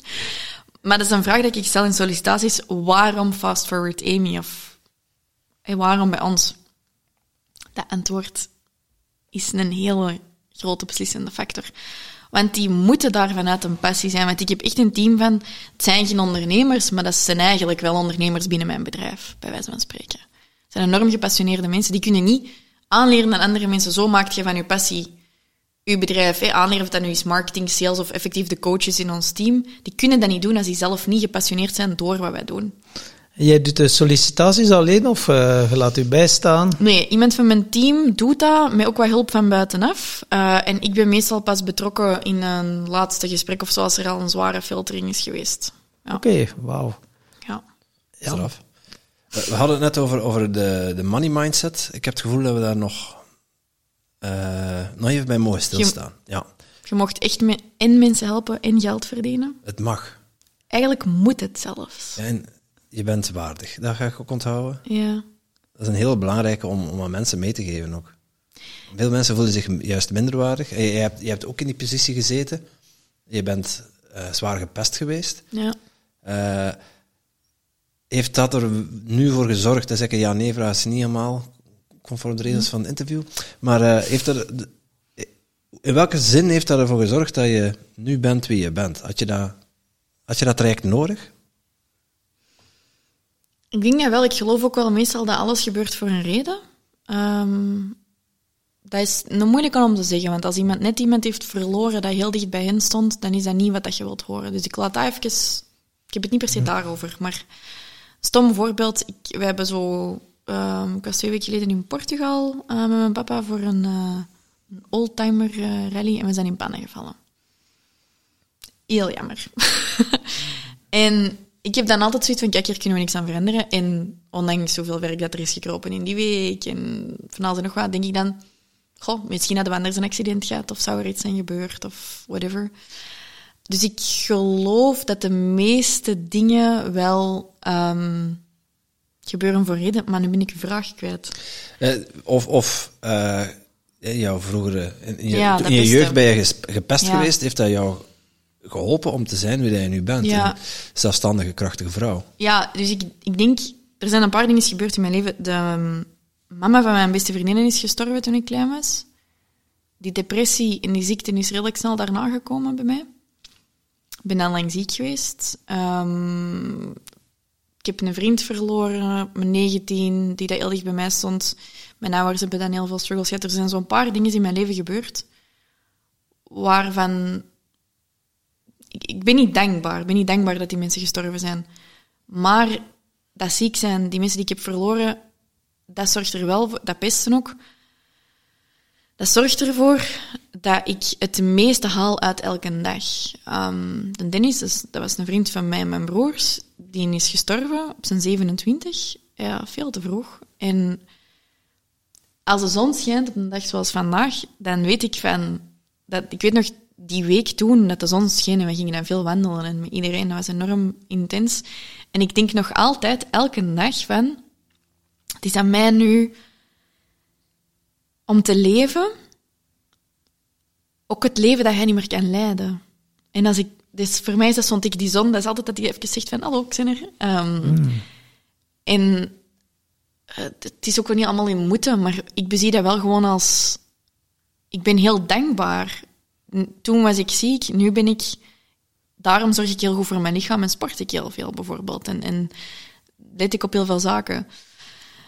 Het, het feit dat je mensen hebt verloren... kan u extra dankbaar maken voor het leven dat je wel hebt, of om, om dat aan hen nog een beetje te geven als een soort van eerbetoon. Dat pesten, ik denk daar eigenlijk heel weinig over na. Ik heb dat nog nooit mee in die sequentie gezet van events. Maar ik denk dat dat mij wel heel sterk heeft gemaakt. Ik ben toen ook teruggekomen na dat jaar in Italië. En ik had toen, ik was dan fysiek sterk, mentaal sterker. En ik zal nu niet meer... Ik ga dat niet meer toestaan dat iemand mij zo behandelt. Um, ik heb dat niet toegelaten van de bank toen. Ik heb, dat, ik heb nu soms nog situaties waarin dat iemand dat wilt. En ik ben een people pleaser, dus dat is niet gemakkelijk. Maar ja, I will bring the hammer down. Ik ga dat niet laten gebeuren. Je bent punt. People pleaser of je was people pleaser? Ik heb de gewoonte van te people pleasen. Oké, okay, want ja, een succesvolle onderneming uh, uit de grond stampen en toch people pleasen, ja, dat vind ik wel bijzonder. Want dat is dan toch... Ja, voor mij, people pleasen is zo iemand die gewoon niet de grenzen aangeeft en die gewoon over haar heen laat ja. lopen. Maar ja, dan moet je mij dan toch een keer uitleggen hoe dan die twee hand in hand ja, gaan. Ja, ik denk dat ik dat in mijn business stapsgewijs goed heb geleerd. In mijn business gaat dat redelijk goed. In het begin kun je dat niet. Dan heb je klanten, dan lopen die over je grenzen heen, dan leert je grenzen stellen met je klanten. Dan heb je een team. Waarvan je heel veel schrik hebt dat die gaan ontslag nemen. Of dat die... En dan daar veel people pleasing. Dus daar ben ik nu terug aan het leren. Hoe zet ik daar grenzen in? Hoe bescherm mm. ik mijn mindset erin? Dat ik nooit angst heb. Ik ben mijn eigen aan het leren om op een punt te komen. Maar dat is heel erg, want ik heb een fantastisch team. En tegelijkertijd moet ik er honderd procent oké mee zijn als iemand ontslag neemt. Tuurlijk, daar moet je blij mee zijn. Dat is echt een... Dat klinkt heel mag gek. Mag ik vloeken? Maar, ja. maar dat is... Mag ik vloeken? Ja. Zeker. Dat is echt een kutoefening om te maken, hè? Continu geïnvesteerd in die mensen en tegelijkertijd moet je at any given time er ook nog eens oké mee zijn dat die het afballen. Gewoon ja. om het even heel keurig te zeggen. Ja. Dat is niet plezant. Um, ik heb er meer last van in mijn privéleven dan in mijn zaak. Oké. Okay. Ja. En dat is grappig, ik heb er onlangs eens met mijn mama over gehad. Ik zeg, ja, maar ik vind dat echt soms moeilijk, die grenzen die dat. En die keek mij echt zo aan van, huh? Jij lijkt zo sterk altijd, zo van, dit had ik in geen miljoen jaar zien aankomen. Ik vind dat heel moeilijk. Um, wat levert jou dat op, dat, dat pleasen? Wat, wat zit er, welke behoefte wordt erin vervuld? Ja, je wilt dat iedereen mee is, je wilt dat iedereen je graag ziet. Je wilt geen kritiek, je wilt niet dat mensen je niet graag zien. Hè. Dat is een van mijn grootste drijfveren. Vanuit zo, als je zo van die persoonlijkheidstesten doet, zo'n insightsprofiel of een discprofiel. Ja. Mijn hoogste karaktereigenschap, laten we het even zo noemen, is uh, influence. Dat wil dus zeggen, zo de gele kleur in heel veel van die testen. Dat wil zeggen, uw drijfveer is, je wilt iedereen mee hebben, vandaar community, creëren, impact maken. Uw valkuil is kritiek, als mensen het niet tof vinden. Dus ik ben ook heel gevoelig aan kritiek. Ik wil ook graag iedereen mee. Ik wil ook altijd dat het gezellig is. Maar ik heb zo bijvoorbeeld vorig jaar een Halloweenfeestje georganiseerd voor iedereen waar ik mee samenwerk. En dit jaar heb ik dat afgezegd. Omdat ik... het niet kan bolgewerkt krijgen op mijn alleen. Mijn assistente is weggevallen. Ik heb te veel te doen. Ik heb zelf net mijn wijsheidstanden laten opereren. Jullie hebben dat nog niet gespot, denk ik, maar mijn kaken staan nog een beetje dik. Ja, en ik heb het zelf ook laten doen. Het is niet, het is nee. geen pretje. Nee. Um, en ik moet dan eerlijk zijn en denken, nee, deze gaat niet. Maar tegelijkertijd wil je zo graag zoveel doen. Dus ik denk dat je er stapsgewijs beter in wordt. Maar ik vind dat wel nog heel moeilijk. enerzijds omdat je dat van jezelf verwacht en anderzijds ook omdat mensen het ook gewoon zijn van u dat je bepaalde dingen wel doet en regelt. Ja, het is uh, hoort af. Ja, en ik, als ik in de spiegel kijk, zie ik hier ook iemand zitten uh, die er uh, ja, toch ook wel heeft mee gekampt. Dus uh, echt wel jezelf op de eerste plaats zetten en heel duidelijk. Maar ik heb ook wel geleerd, om je grenzen te kunnen aangeven, is het ook wel, is dat vooral belangrijk om verbinding met jezelf te hebben. Want, je moet het eerst weten, hè? Je moet het eerst weten, want het is, uh, meestal ga je pleasen uit angst om de verbinding met een ander te verliezen. Maar dan verlies je de verbinding met jezelf. Maar zolang dat je geen connectie hebt met jezelf, weet je ook totaal niet wat dan je grenzen zijn. Ja, heb je iets gehoord? Ja, ja, grenzen stellen, maar heb dat gewoon niet door. En dan intunen en gaan voelen. Maar ja, als je dan echt connecteert met jezelf, voel je ook alles. Je emoties, je gevoel. En dan, ja, dat is toch wel stapje per stapje dat je dat dan ook gaat leren uiteindelijk. Ja. Ja, en ik heb zo in mijn tweede aflevering van de Fast Forward Amy Show, dus dat is echt een aflevering die ik helemaal in het begin heb opgenomen, heb ik zo vijf stappen voor zelfvertrouwen. En een van die stappen is state your wants and needs. En dat is dus ook... Allee, state, state, state, state your wants and needs. Dus duid aan wat uw noden en wensen zijn, eigenlijk. Maar om dat te kunnen, moet je eerst weten wat dat die zijn. En dat is ook waar dat het in relaties heel vaak misloopt, is dat mensen... verwachten van een partner dat zij hen geven wat ze willen, maar ze weten zelf niet wat ze willen. Dat mocht je dus nooit niet bij iemand anders leggen. Jij mocht wel vragen, dit heb ik nodig. Want dit heb ik geïdentificeerd bij mezelf of ik heb daar hulp bij gevonden. Um, dus wat ik nu vaak doe, ik ben zo wat extravert, introvert, ik wil thuis zijn, maar ik wil ook wel mijn vrienden zien. En soms zijt je moe en denk je, wil ik nu meegaan naar dat feestje of wil ik nu thuis blijven? Ik denk dat dat zo'n typisch voorbeeld is van, wat doet je dan? Uh, de laatste tijd, wat ik dan doe, om te ontdekken waar zijn mijn grenzen en wanneer moet ik naar de ene kant of naar de andere kant gaan. Dat is een stom voorbeeld misschien. Ik doe gewoon mijn ogen toe. En ik beeld me in aan de ene kant één optie en aan de andere kant de andere optie. En ik voel, wat is er donker en wat is er licht? Hmm. En dat is hoe ik invoel wat ik eigenlijk nodig heb. Niet altijd wat ik wil, maar wat ik nodig heb. Ja, ik, ik stel mij regelmatig... Donkere chocola of witte chocola. Ja. Ja, ik, ik stel mij... Oh, maar oh, uw oh, doel afwachten, kameraad. Oh. Ja, maar ik stel uh, mij dan niemand. Zo de vraag... Stel, als ik oprecht vriendelijk voor mijzelf zou zijn, wat moet ik dan doen of laten? En dan even stil. En dan, uw lichaam spreekt altijd de waarheid. En ja. Hoe meer dat ik dat begin... Ja, uw mind vindt er wel meestal iets van. Maar door dat toe te passen, ook al strookt het niet wat uw mind in gedachten heeft... merkte wel dat je de juiste keuze maakt. En dat heeft mij al heel veel opgeleverd. En, maar ja, die mind vindt alles van alles uit om het dan ook weer niet te doen. Maar je lijf, ja, als je echt die connectie met je lijf hebt en je voelt je lijf, moet je er ook op gaan vertrouwen. Ja, ja en dat is um, wat, wat echt naar je lichaam luisteren, dat is wel geen gemakkelijk als je dat nog nooit hebt gedaan. Nee, nee. Zeker niet als man. Ik wil niet zeggen dat het als vrouw gemakkelijker is. Ja, maar, maar dat wordt u niet aangeleerd, hè? Uh, een vrouw, naar mijn gevoel, ik ben een man, dus ik kan niet voor een vrouw spreken, maar uh, naar mijn idee staat een vrouw wel dichter bij haar gevoel dan de gemiddelde man. De gemiddelde vrouw, gemiddelde man. Mm-hmm. Ik denk dat daar gewoon qua evolutie zeker iets in zit, ook qua intuïtie vaak, um, qua dagdagelijks gedrag dat wij moeten gebruiken. Wat ik wel merk dat helpt als je niet kunt intunen met je lichaam, is... jezelf als vijfjarige inbeelden. Je hebt daar wel een foto van of zo. Die vijfjarigen op je, stie- op je spiegel plakken bijvoorbeeld. Of gewoon inbeelden. Wat als jij nu een kindje of een babyke zou zijn? Dat is niet en zo moeilijk je, in mijn geval. Dan kun je heel makkelijk die keuze maken. Ja? Dan zeg je, jij hebt slaap nodig, jij hebt routine nodig. Jij bent al overprikkeld, want je bent de hele dag op de crash geweest. Hey, het is logisch, je waart op het werk, het was heel druk. Blijf maar even thuis, het is oké. Okay. Je hebt alleen een nieuwe pamper nodig. Ja, ja. En je misschien even douchen. Dus ik... ik probeer daarbij vaak gewoon zo te denken of dat zo aan te leren bij mensen. Ja. En ik laat me er ook maar, gewoon in bij staan. Maar richting dat gevoel gaan is het belangrijkste. Hè? Want ik, ik heb hetzelfde, een beetje vergelijkbaar met andere woorden. Uh, ik heb het geleerd van uh, Anne Brugger, van mijn coach. Mm-hmm. En die, die vertelde mij ook, dat was, zij hielp mij bij het herstellen van mijn burn-out. En zegt van, uh, ook een people pleaser. Ja. Uh, van, als je de dingen doet... Het is, het is helemaal oké okay om, om iemand anders te helpen, mm-hmm. uh, of om, om iets te doen voor iemand anders. Maar stel jezelf de vraag, gaat dat ten koste van mijzelf, ja of nee? Ik mag best iets doen voor een ander, maar niet ten koste van mijzelf. En dan trek je die vraag vanuit, vanuit je ratio, vanuit je hoofd, eigenlijk naar je gevoel. Want je gevoel weet direct of dat, dat ten koste gaat van jezelf, ja of nee. Daar hoef je niet eens een woord op te plakken. Je voelt dat direct. Ja, dit gaat ten koste van mijzelf. Dit kost ja. mij energie, met andere woorden. Dit levert mij energie op. Ja, waar, waarom doe je wat je doet? Ja, en ik, ik heb daar zelf zo een analogie mee. Je hebt zo van die lijnen. En je kunt soms voelen, wanneer doe je iets vanuit een lijn dat iemand naar je is aan het trekken, versus wanneer doe je dat omdat je dat wilt doen. Ik denk ook wel dat je soms dingen doet ten koste van jezelf, omdat je dat wilt doen. Ik zal voor mijn ouders dingen doen ten koste van mezelf. Ik zal voor mijn beste vriendin dingen doen ten koste van mezelf. Voor mijn vriend ook.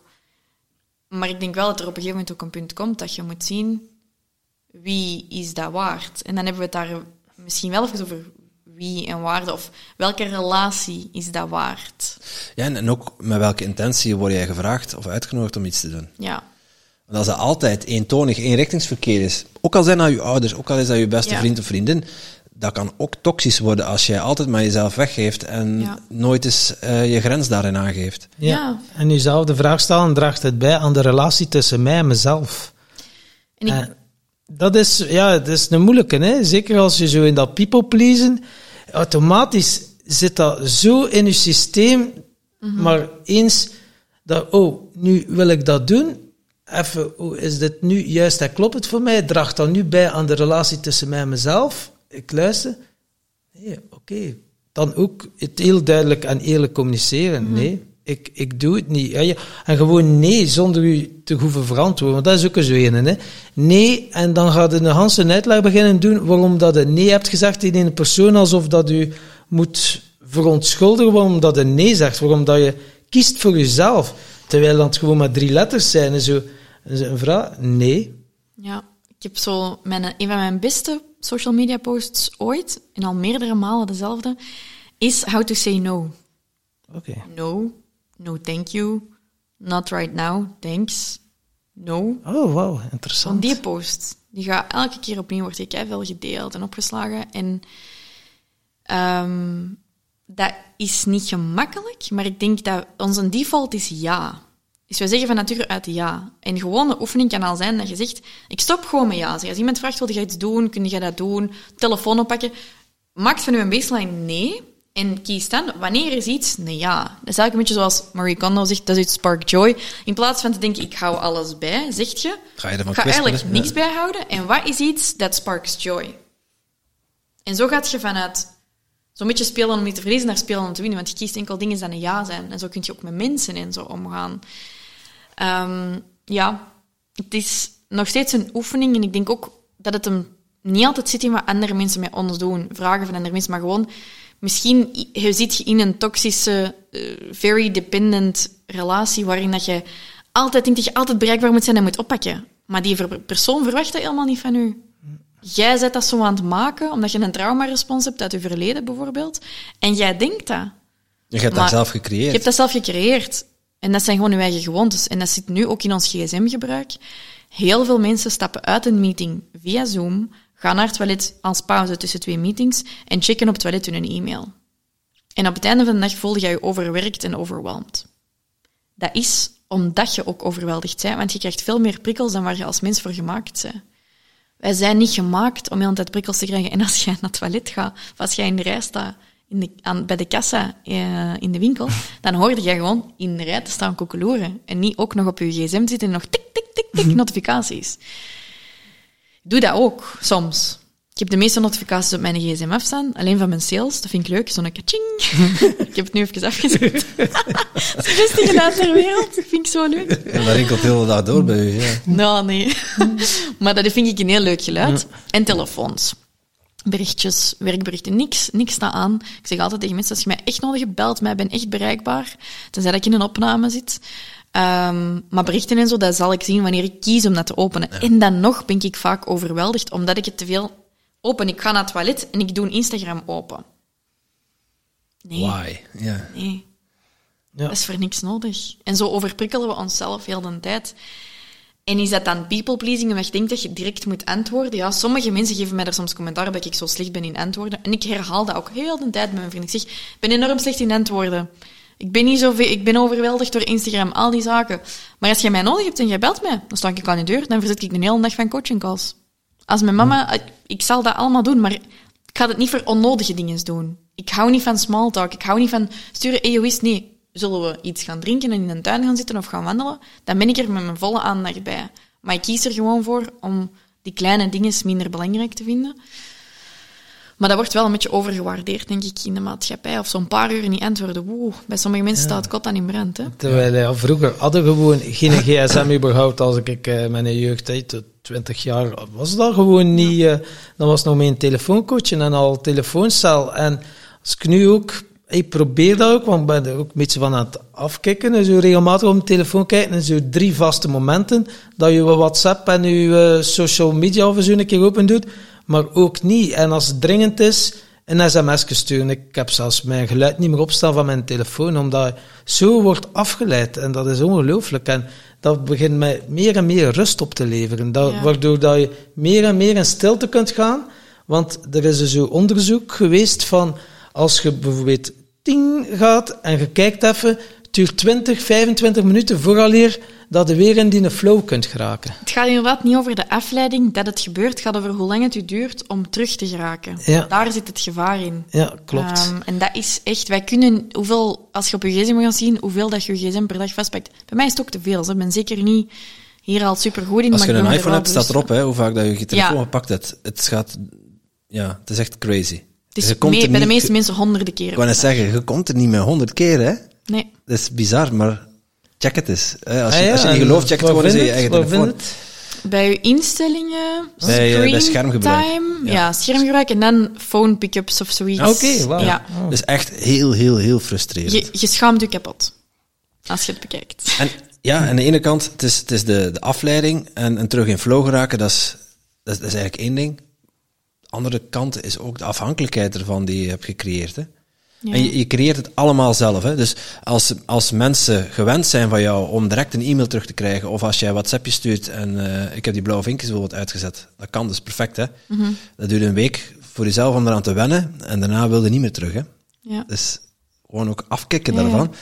Maar mensen zijn gewend, als jij ze een berichtje stuurt en je krijgt direct antwoord terug, dat als ze de volgende keer als ze jou een berichtje sturen, dat dat weer gebeurt. Ja, dat is Pavlov. Ja. Dus als mensen jou mailen en, en jij mailt altijd direct terug en vervolgens besluit je na het luisteren van deze podcast om het leven om te gooien en helemaal anders te gaan doen en je mails één keer per week te checken, uh, je gaat boze mensen krijgen. Hè? Zeker als je dat niet communiceert naar buiten toe, naar je directe collega's, van kijk, ik ga iets nieuws proberen, ik ga maar één keer per dag mijn e-mail checken, ik ga maar één keer per week mijn e-mail checken. Uh, dus ver, verwacht van mij geen direct mailtje terug. Als je ze daar langzaam aan laat wennen aan dat idee, dan kun je, dat, kun je daar samen langzaam aan, aan wennen. Ja. Anders ga je heel snel terug in een, in, in een auto-reply-modus. Hè? Dus, dat noem, zo noem ik het dan. Uh, dat je, ja, omdat je dus heel veel reacties erop krijgt van oei, ja, mensen zijn dat van mij gewend. Ja. Nee, mensen zijn dat niet van jou gewend. Je hebt ervoor gezorgd dat ze daaraan ja. gewend zijn geraakt. Bij mij vinden mensen dat heel raar, los van of ik reageer op dingen of niet, omdat ze mij heel veel online zien, met stories en reels, podcasts, snappen ze niet dat ik daar niet direct antwoord op WhatsApp. Maar dat zijn twee voor totaal verschillende dingen voor mij. Het ene is pushen van communicatie. Dat is zoals dat iemand het nieuws elke dag zou lezen. Ze had ook niet zeggen, zeg, Annelien, jij was het nieuws aan het lezen, maar je hebt niet geantwoord op mijn WhatsApp, of wat, direct. Maar bij mij is dat wel zo. Want mensen denken, jij bent stories aan het maken, dus jij hebt tijd. Maar die stories, dat is mijn werk. Ja, je zit toch op Instagram, maar dat is ook ja, niet waar. Nee, ik heb nu van de week toevallig, omdat ik me dus wel niet zo goed voelde de laatste weken, en dan met die wijsheidsstanden en gewoon even... heb ik wel mijn, ook mijn replies op mijn stories uitgezet. Mensen kunnen daar even niet meer op reageren, omdat ik gewoon merkte van, het is te veel. Ik, ja, ik, ik wil het even niet. Um, maar ik, ik heb dat vooral met mijn privéomgeving, dus is dat een moeilijkheid geweest. En ik moet blijven herhalen tegen mijn vrienden. Ik heb ook al gevraagd aan mijn vrienden, ik wil liever dat je stopt met mijn stories te zien, want je zou bij iemand anders ook niet in het kantoor heel de dag binnenkijken. En dat is eigenlijk wel wat mensen bij mij doen. En dan gaan ze er vaak vanuit dat ze weten hoe dat met mij is, maar dat is niet, want wat je ziet is Fast Forward Amy. Dat is niet Amy van de Putten. Fake news, fake news. Ja, dat is, je weet het niet. Maar ik val soms ook in de val dat ik het van een vriendin die veel op social media zit, denk te weten hoe het is en het is niet. Dus dat is heel normaal. Um, ja... Ik, ik zit ook altijd privé-gsm wel of niet, maar ik heb wel sterke grenzen met mijn werk, dus in de eerste coaching call van een zes maanden traject, is een van de eerste dingen die ik zeg, ik zeg, stuur mij geen voice note, ik doe een bericht nooit niet meer open. En stel uw inhoudelijke vragen. Voice note, je bedoelt vo- voice een voiceberichtje? Voice note, via Instagram een spraakbericht. Doe het nooit meer open. Ga heel traag. Ik vind dat lastig dat je dat niet kunt versnellen. Ah ja, in WhatsApp wel trouwens. In WhatsApp wel. Dus ja. Via WhatsApp, mijn vrienden mogen dat wel doen, maar niemand werkgewijs heeft eigenlijk mijn nummer. Alles is online, dus ik geef ook gewoon mijn telefoonnummer aan niemand. Maar via Instagram kun je dat niet versnellen. Dus nee. Ik vind dat gewoon irritant. Ja, dus ik ja. zeg tegen mijn coaches... Je mocht via Instagram mij grappige dingen sturen. Memes van pinguïns. Ik vind pinguïns fantastisch. Stuurt mij de wins door, iets dat je ketros op zijn. Maar inhoudelijke coachingvragen die bij je traject horen of een cursus dat je bij mij hebt gekocht, zet je in een supportgroep waar ik je en supportcoaches er zijn tussen tien en zes, bij wijze van spreken, elke dag, om je daarmee te helpen. Als jij mij dat stuurt op een zondagavond, dat is een grens stellen. Hè? Dan, ga jij, dan ga ik dat per ongeluk zien. Ik ga dat vergeten. Ik heb dat opengeklikt. Vergeet dat. Dat is gewoon ook geen werkkanaal. Dus ik zeg dat echt van in het begin, don't do it. En als mensen dat wel doen, dan antwoord ik of mijn team via mail. Dus dat is het Pavlov-effect. En zo leer ik het aan aan mijn coaches. Ik zeg ook altijd in die sessie, ik doe dit één om mijn eigen energie en mijn grenzen te bewaren, bewaken, zodat ik een goede coach kan zijn. Anderzijds wil ik u leren hoe je grenzen kunt stellen met je klanten. Ja, zie het als inspiratie. Ja. ja. Dus bekijk deze en check even, zijn uw klanten over uw grenzen aan het lopen? Of zet jij ook de idioot de antwoord om half uur 's avonds op Facebook Messenger? Stop dat eens met dat te doen en antwoord mooi binnen uw werkuren daar.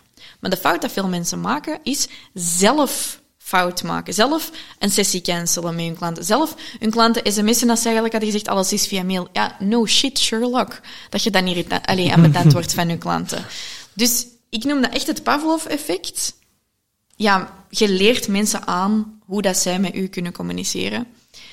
Bij mij, ja, mijn papa wordt er heel aan betaald van, die zegt dat ik niet goed bereikbaar ben. We hebben een andere manier van communiceren en hij heeft gisteren dan iemand ja, anders... Hij, hij weet niet dat hij zijn nummer geblokt heeft. ja, nee, maar ik let er dan op, dus ik heb dan ook zo'n techniek. Mijn vriend, mijn beste vriendin en mijn ouders, die sturen allemaal via iMessage. En dat zijn de enige mensen die via daar sturen. Dus ik heb nu iMessage wel aangezet. Al de rest staat af. Of een simpele sms kan ook. Ah, wel, dus dat is dan eigenlijk sms of iMessage. Maar ah, ja. dus, dat Samen, is eigenlijk... Ja, ja nee, ja, dat is... Dus, en dan zeg je, oké, okay, als je daar stuurt en ik antwoord dan wel redelijk snel. Um, tegelijkertijd zijn dat ook niet altijd de meest dringende dingen, maar dat is ja, als, als ze bij mij iets willen weten, dan moeten ze het met twee of drie keer vragen, want ja. dan, die kent er alles van ertussen. Maar ik ben mm-hmm. ook niet zo van direct reageren. Of, uh, mm-hmm. Soms wel. Dus ook een beetje komt dat bericht net op het moment dat je daar ontvankelijk voor bent en dat je ja. goesting hebt om er iets mee te doen. Ik ben er echt heel slecht in. En ik merk ook wel dat dat een effect kan hebben op je privéomgeving, dat ze zouden kunnen denken dat je jezelf belangrijker vindt dan zij. Ook nog, omdat ja, je ja, zoveel ja. volgers hebt, omdat je zoveel berichten hebt. En je zegt van, ja, maar ik heb het ook druk, hè. Maar dat is helemaal niet wat ik zeg. Ja, druk? Ja, ja, ja. Je hebt druk zeker, want je reageert niet op je berichten. Ja, dus maar is... dat is ook, maar ook... Ja, ik heb benauwd in alle tijden honderd ongelezen WhatsApp-berichten. Hm. Ja, dat is al uh, een keer de moeite. Ja, en... Daar heb ik geen last van. Hè. Nee. Ja, dus dat... Vind ik dat leuk? Nee. Wil ik dat oplossen? Ja. Ik is verm- dat belangrijk? Ja, ik, ik vermijd ook groepjes en zo in WhatsApp, dus dan, ja. ja, dat scheelt ook wel. Ja, we hebben zo met het kantoor een groepje en ik ben de enige dat er niet in zit. Omdat heel mijn team weet van, zit die niet nog in een groepje, want dan wordt die zot. Maar mijn basisregel is en blijft, als je mij nodig hebt, klopt aan of belt mij. Ja, en... Uh... We hebben gebeld, maar dat deed niemand over. Ja, sorry, ik heb het niet gehoord. Volgens mij ah. staat dat geluid af. Of, ah, misschien voor de opnames. Aan het geluid stond ah. En dan nog zo een ander facet. Je hebt in het leven, ja, voor jou mag wel wat spannend zijn, wat avontuurlijk, mag wel vooruit gaan. En dan denk je, waarom word ik geen co-piloot van mijn pa? En dan ga ik een keer wat rallycircuits oh. uh, gaan doen. gaan opzoeken. Ja. Daar ben ik nu wel een keer naar benieuwd. Ja. Hoe dat er dan zo een vredig, mooi uitziend meisje zo zegt van, nou ga ik hier een keer echt in, het, ja, ja. in de mannenwereld ga ik hier een keer met mannetjes staan. Uw pa heeft ons verklapt dat hij zonder u zelfs tegen een boom zou rijden. Echt? Ja, dat hij oh. heeft u nodig als co-piloot. Oké. Okay, hij zou ja. bij de eerste de beste bocht uit de bocht vliegen zitten. Ja. ja, grappig. Dat is eigenlijk iets... Ja, dus dat zijn dus oldtimer rallies. Uh, veel mensen denken dat dat heel rap rijden is. Dat is niet, maar, soms. Maar is dan de auto of is degene die naast u zit, oldtimer? Ja, allebei. Dat is wel grappig. Mijn papa is... Uh, we love you, Vincent. Ja, we love Vincent, you. Vuurtjes, um, mijn papa is op vier februari jarig. Ik ben op één februari. Uh, ik ben negenentwintig, hij is negenenvijftig. Ik weet niet of ik dat mag zeggen. Maar het is altijd dertig jaar verschil. We biepen dat er wel uit. Ja. En, negenenvijftig uh, was zeker. Ja. Ja, okay, ja. En dat is dan vooral dat weinig mensen weten, tenzij dat hem het van jullie al heeft verteld. Maar um, toen ik geboren ben, ik ben de derde van vier. Ja, een paar dagen daarna was mijn papa jarig. Mijn ouders waren toen aan het verbouwen, dit net. En mijn mama had natuurlijk geen cadeau, want ja... hoogzwanger en dan bevallen. Dus papa vertelt altijd dat verhaal dat hij binnenwandelt in het ziekenhuis op zijn verjaardag en dat hij mijn mama zo voorovergebogen ziet zitten en dat hij denkt, oei, er is iets. Is er iets met Amy of whatever? En dat mama zich omdraait met mij vast, met een hele grote roze strik rond en dat ze mij aan mijn papa heeft gegeven voor zijn verjaardag. Ik word er zelf emotioneel van als ik dat vertel, want wij hebben ook een heel speciale band. Maar ik heb een speciale band met mijn beide ouders. Ook wel zeg ik, ik doe daar echt mijn best voor. Want ik krijg vaak berichten van mensen die ja, amai, en dit en dat. En ik heb fantastische ouders. Dat is gewoon zo. Enorm lieve, intelligente, steunende ouders. En tegelijkertijd um, maak ik daar actief een prioriteit van om tijd met hen te spenderen. Misschien door de dingen die dat er al zijn gebeurd in mijn leven. Maar ook, ik heb een paar jaar geleden zo'n afbeelding gezien. Een groot blad met allemaal bolletjes. En dat, ging, dat was uw levenslijn.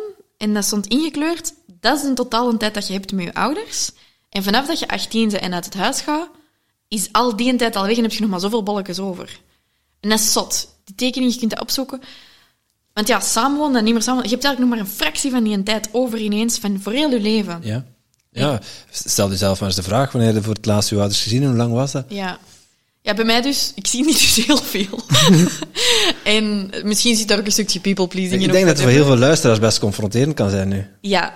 En dus, jo, mijn papa is hier dus nu. En we hebben dan samen ook de Business Dad podcast opgericht. En uh, ik, ben, ik heb ze gisteravond gezien. Ik ben net een week naar Portugal geweest met mijn papa. Vorig jaar heb ik voor mijn mama haar verjaardag ze getrakteerd op een week uh, in Gran Canaria. We een week samen gespendeerd. Voilà. Um, en dus, ik heb een bewuste beslissing gemaakt, ook in mijn bedrijf, dat familie een van mijn waarden is. Dus ik zal ervoor kiezen om... Voor, heel stom zo, want mijn mama zal misschien denken, ja, maar ik vind dat je er nog niet heel veel bent, maar toch wel. Ik spreek mijn ouders allebei elke dag. En um, mijn mama belt en ik zit op die moment, denk ik, ja, maar ik moet eigenlijk echt nog wel deze doen. Maar ik pak wel op. Vorige week was ik in een sessie, ik was honderd mensen tegelijkertijd aan het coachen. Mijn deur was toe, mijn papa komt hier aan voor opnames en dan wandelt toch mijn kantoor binnen. Ik denk zo, de deur was toe. Het was heel duidelijk. Annelies had ook gezegd, ze is bezig. Dan komt hij binnen en dan denk ik, ik onderbreek mijn sessie met plezier. Uh, papa komt even dag zeggen aan de honderd mensen dat ik ben aan het coachen. Mensen vinden dat heel leuk. En voor mij is dat gewoon een, een bewuste keuze. Dus wat is er gebeurd een paar jaar geleden? Waarom zijn we begonnen met die rallies? Het was zo'n moment dat papa zei, ik wil heel graag een rally gaan rijden. Ik heb dat vorig jaar met mijn broer gereden. Maar ik wil dat graag met je doen. Maar ik vertrok toen... Die broer kon geen kaart lezen, of? Mijn broer had een hele grote kater op de laatste dag. Oei. Dat is ook heel plezant. Hè? Die rallies, dat is zo'n beetje... Ik noem dat zo wat zeilkamp voor volwassenen, maar met auto's en drank. Eigenlijk, ja. Ik begin al te snappen dat ja, ja, dat is echt leuk heel leuk. Ja. Maar toen, ik snapte het niet. Ik wist ook niet wat dat was. Dat is raperijen of... Allez. Maar oké, okay, goed. Ik was toen ook hey, mijn bedrijf aanbouwen. Ik ging acht weken naar Amerika toen. Ik was toen, denk ik, net afgestudeerd. Zal zoiets zijn geweest? En ik denk, allez, goed. Hup, die laptop in een zaak, in die auto. Ik had zoiets van, ah, dan moeten we naar Arlon rijden, twee, drie uur in een auto. Ik snapte er niks van, die eerste dag. Dus ik was ook op weg naar daar, om over mijn bedrijf en babbelen en mijn plannen en dit en dat, en ik ga dat doen en dat. Babbelen, babbelen, babbelen, babbelen. En wij komen eraan en hij zegt, oké, okay, goed, nu gaan we oefenen. En zo werkt dat. Ik snapte niet hoe dat, dat werkte. Die een boek niet, dat met die tijden niet, want we rijden dan op tijd. Hè. Wij moeten gemiddelde snelheden halen heel de tijd. Dat is niet om te rapste, dat is om te juistste. Okay. Dat wij moeten rijden. Dat is per seconde. Dat is enorm veel rekenwerk als co-piloot. Je moet enorm goed kunnen rijden als piloot, want als je fout je lijn pakt, kloppen je meters niet, dan klopt je tijd niet. Dat is best wel ingewikkeld. En oh, dat mislukt helemaal. Maar oké, okay, we zijn er s'avonds in dat hotel, wij zijn zeven keer opnieuw gestart om te oefenen, ik snap dat niet. Er komen toch nog wat mensen aan, ook voor die rally, allemaal een dag vroeger. En die beginnen mij zo uit te leggen. En die eerste avond hebben we daar in die bar gehangen en gelachen. En dat was interessant, want er waren andere ondernemers. En ik vond het eigenlijk al best wel plezant. Lang vooral kort, ik had al een kater dan dat je ik wou dat zeggen. Misselijk in die auto. Oké, okay, goed. Ik begon het ietsje beter te snappen.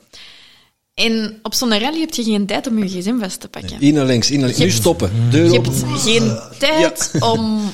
om na te denken over het werk of social media of berichten. Je zit in een bubbel, ja. Je zit in een bubbel. En... Heel veel mensen denken dat als je naar Netflix kijkt, dat dat ontspannend is. Maar dan zit jij vaak ook nog op je gsm. Of je zegt gewoon nog wel dingen aan het denken. Want dat scherm, dat doet niks met je fysiek, eigenlijk. Ja. Wat er op die rally is gebeurd, wat ik niet had verwacht, is... Alles wordt gewoon uit je hoofd gehaald. En je doet alleen maar dat. Je bent maar één ding tegelijkertijd aan het doen. Allee, ik doe zes dingen tegelijkertijd als co-piloot. Dat is enorm intens. Ik snapte het ook niet. Ik denk zo, ik werk al zo hard. Papa werkt al zo hard. Waarom zouden wij deze doen? Maar dat is eigenlijk heel ontspannend. Want het is alleen maar dat. En dat is een spel. En tegen dat die zondag er was, rijden wij naar huis. En ik was muisstil. Ik had niks meer te zeggen over het werk of over mijn idee. Ik was gewoon... Ik zei, goh papa, toch wel leuk. En hij vond dat natuurlijk heel leuk. Ik deed dat goed, ik kan goed rekenen en wij zijn een goed team samen. En dan hebben wij als tweede rally uh, de rally van Yper gereden. In de donkere. Oh, nou, mensen ontjuichen aan toen. Kei ingewikkeld met een paar van de beste van België en van Europa. En dan ging dat eigenlijk redelijk goed. Ja, en dan was ik eigenlijk helemaal verkocht. Dat is vroeg opstaan, dat is kei vermoeiend. Je hebt nooit genoeg slaap. Eh, slecht eten. Dat is eigenlijk gewoon in het algemeen die rallies. Dat is verschrikkelijk voor je lichaam. Maar dat is heel goed voor je ziel. Want je leert inspirerende mensen kennen. Soms ook mensen die, die dat dan weer mijn jonge vrouw vinden en veel te hoog gegrepen en al die gezever. Hè? Want dat is wel... Je hebt ook groepjes mensen in dat wereldje. De mannetjes tussen ook. Hè? Ja, de alfamannetjes, maar je kunt wel... En dat dacht ik ook in het begin van, allee, dat is toch helemaal niks voor mij. Zo wat van die... Sorry dat ik het moet zeggen, maar wat van die Braschaat zijn humor of zo. Ik woon in Braschaat, maar dat is niet mijn humor. Je mag dat zeggen, ja. ja. ja. Maar je kunt kiezen wie dat je vrienden zijn, je kunt kiezen met wie dat je omgaat. En um, dat heeft mij ook geleerd om sterker in mijn schoenen te staan. Want op een van die eerste rallies dat we hebben gereden, was er zo'n moment dat ik moest een grens stellen of assertiever worden. En dat was... Ik had gehoord dat er iemand gecrashed was of in pannen was gevallen. En ik dacht dat ik die man zag staan op het einde van de dag. En uh, ik wandelde die man. Ik zeg, ah, maar zeg, ik heb gehoord dat jullie in pannen zijn gevallen. Zo jammer hè, dat jullie de rally hebben gemist. Zegt hij, ah, nee, nee, dat waren wij. En ik zeg, ah, oké. Okay. En die zegt zo, ja, en, uh, en lukt dat zo'n beetje bij u? Ik kan het niet meer nadoen, het is te lang geleden. Ja, was het was ja. enorm denigrerend en ik sta daar zo aan. Zo lukt dat zo'n beetje bij u, dat zo kaart van, lezen. Ja, zo van, hè, hè, zo van, en meisje, was het een beetje leuk, hè? Ja, die gaan we zien. En ik zeg zo, ik zeg, ah oh ja. En er waren alleen maar tussenresultaten van 's middags bekend. Maar 's middags stonden wij eerstes of tweedes. En die zegt, ah ja, wat is uw naam? En die pakt zo zijn gsm om die resultaten te checken. Ik zeg, ah ja, Van de Putten. En je ziet dat, en die zijn mond valt echt open. En jij kijkt naar mij, ik zeg... Ja, dat was een beetje neerbuigend, hè, hoe dat je dat hebt gezegd. En ik wandel gewoon zo naar buiten. En dat was... Dat is een heel tastbare moment van de afgelopen jaren waar dat ik heb geleerd. Ik, denk, ik, ik zie de grijns al op je gezicht ja. als je daar wandelt. Ja, ja, ja. Dat voelde zo goed. Want je komt... Ik vind dat erg... Je onze people pleaser. Ja, dat voelde zo goed om dat te kunnen zeggen. Ik heb dat zo vorig jaar gehad in Engeland op een gegeven moment. Met vrienden... En we hadden een heel grote tafel gepakt met allemaal stoelen, maar onze vrienden kwamen er nog aan. En er komt zo'n vrouw vragen, is die stoel vrij? En ik zeg zo, ik zeg, ja, ik ga het even checken, want we zijn aan het wachten op mensen. Ik kan even vertellen met hoeveel dat we zijn. En die zegt zo, ja, en zo super, bekijkt Engels tegen mij van, ja, maar zoveel stoelen gaat het toch zeker niet nodig hebben? Ik zeg, was het een vraag of ging je de stoel sowieso pakken?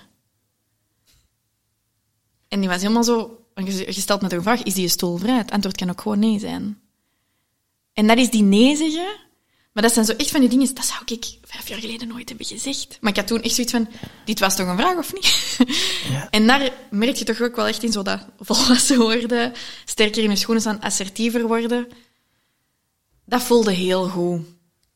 En dat is niet iets dat mensen verwachten of aanvaarden in heel veel situaties. Maar dat is wel nodig dat we dat doen. En je sprak van... Je hoofd leegmaken. Andere mensen gaan mediteren of zo. Hoe zit het met je spiritualiteit?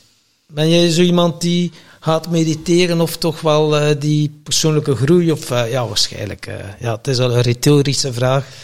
Ze heeft het er net al verklapt, eigenlijk. Uh, een ja, beetje, uh, ik, uh, ik spreek weinig over spiritualiteit qua wat dat er zo trending is of... of hypes of wat het er op social media... Wat is spiritualiteit eigenlijk? Als je het zou moeten uitleggen, wat betekent voor jou spiritualiteit? Als je die vraag aan mij stelt, dan denk ik dat dat voor mij betekent in connectie staan met jezelf. Oh ja. ja. Voor, voor mij. Um, ja. Nu, ik heb de chance... Ja, je haalt er je schouders nog bij op ook? Ja, ik heb daar zo... Wat... Kijk, ik ga eerlijk zijn, dat is heel hip momenteel, om daarover te praten. Zou daar... kunnen. En ja. dat is misschien ook gewoon echt heel goed.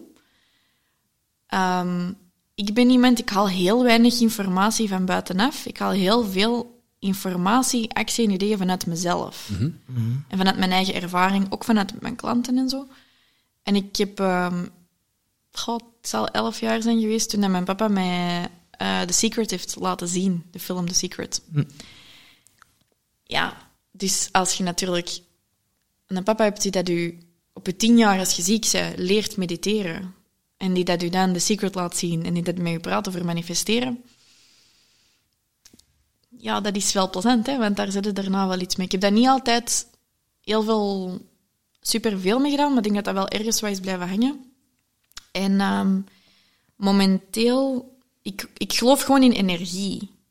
Dus ik geloof in... in je focussen op negativiteit brengt meer negativiteit. Je focussen op wat dat je wilt en daarnaar handelen brengt u naar, meer naar daar. En spiritualiteit, ik gebruik het woord bijna nooit. Ik heb het er straks gebruikt. Ja. Ik gebruik energie in het universum wel heel veel. Ik heb de laatste weken heel veel gehad. Ja, manifesteren en zo, absoluut wel. Ik bedoel, dit huis is een huis. Ik heb een moodboard gemaakt voor een cursus om te laten zien hoe kun je een moodboard maken. En drie maanden later heb ik deze huis gekocht. Ik heb daarna die moodboard gecheckt. Ja, dat huis... verschillende elementen van het huis stonden in die moodboard. Mijn beste vriendin zegt, je hebt een hele dichte lijn met het universum. Een hele korte lijn. Je kunt heel snel dingen manifesteren en creëren. Een voorbeeld ervan, mijn kat Billy, die daar zo schattig ligt te slapen. Uh, die, is, allez, die is hier nu, schattige kat, lieve kat. Ja, ze kwam al uh, goeiedag zeggen van de morgen. Ja, die heeft jullie binnengelaten. Zelfs de poortloper gedaan, ja. En een, een dik jaar geleden had, was ik hier aan het wandelen in de living en ik had op stories van iemand dat ik ken gezien dat hij een babykatje had, alleen een kitten.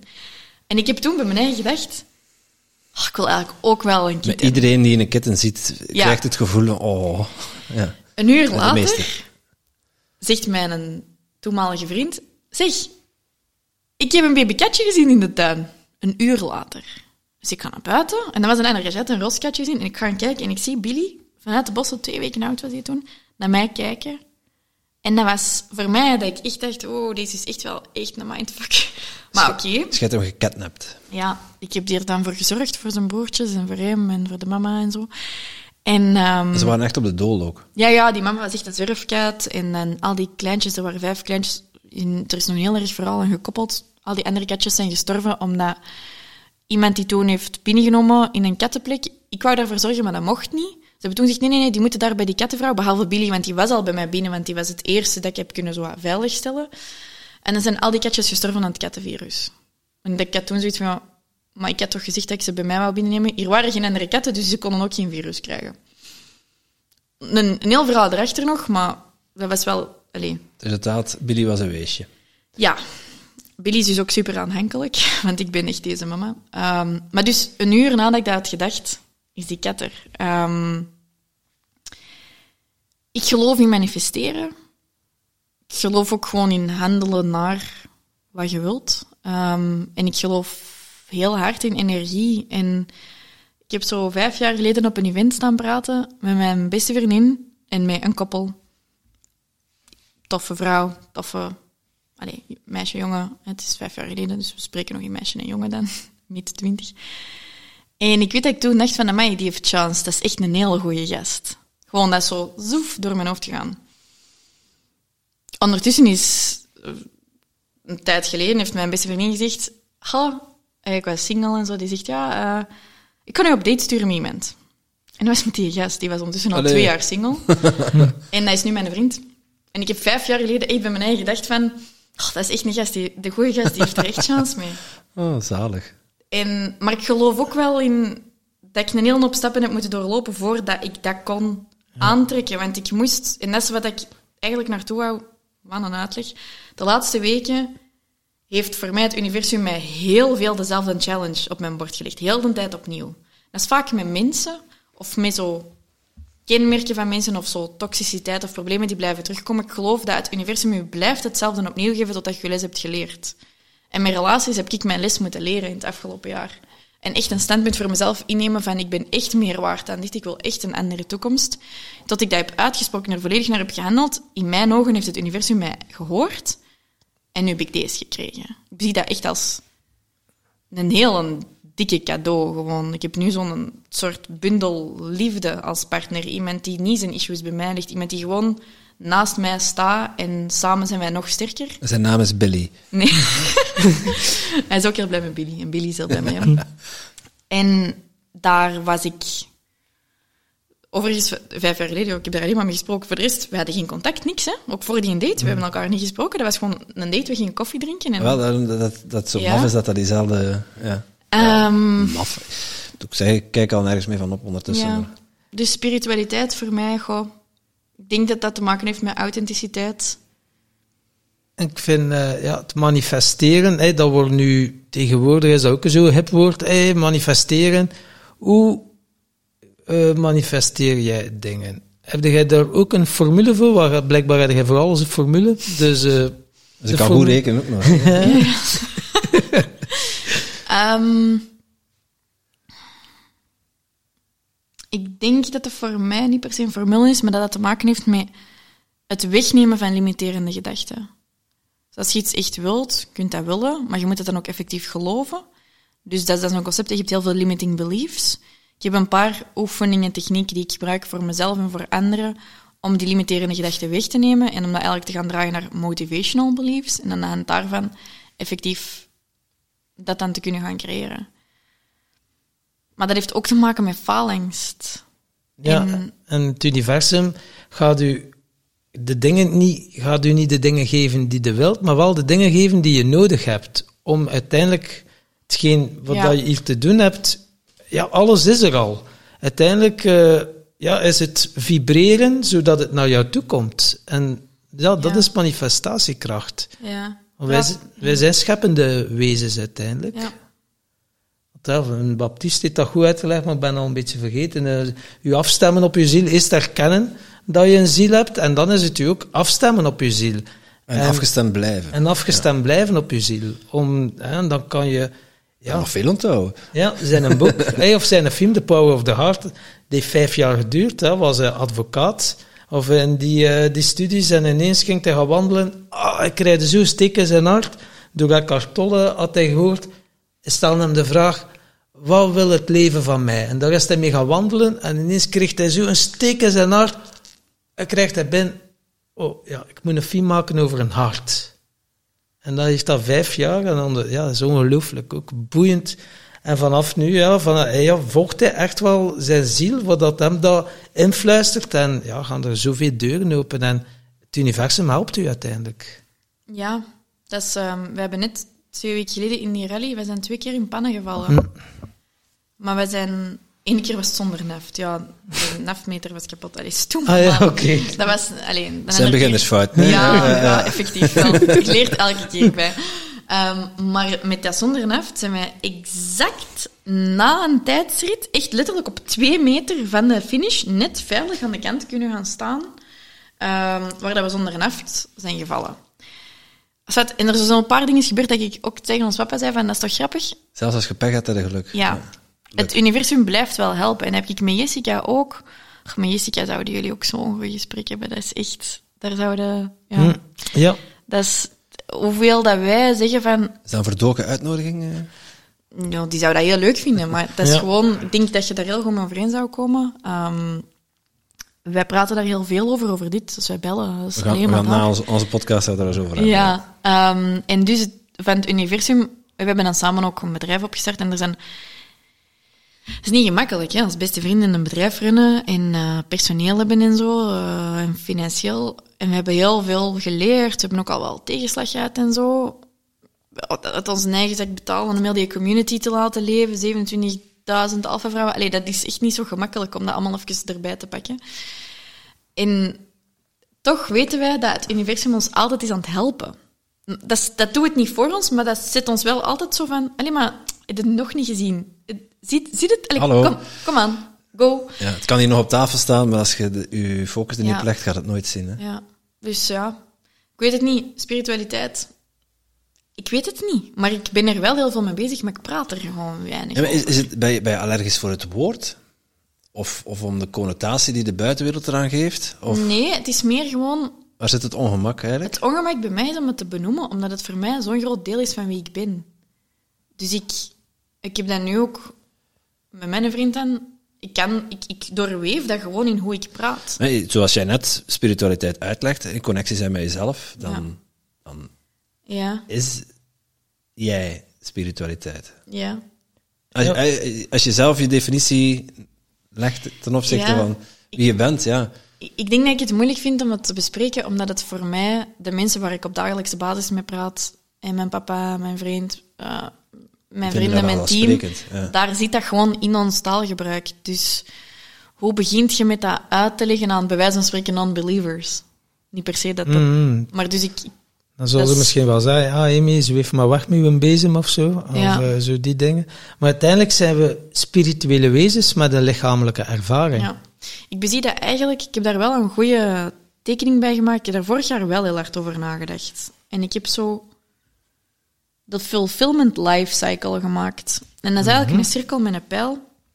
Omdat, zeker ten tijde, allee, alles wat er is gebeurd de afgelopen jaren, voelen veel mensen zich onvoldaan. En, en dat heeft en te dat maken... Dat is geen cirkel met een pijl zoals je het mannelijk symbool uit Nee, uitbeeld. Nee, dat is echt gewoon een ronde cirkel in beeld wie dat er een pijl is. En hm.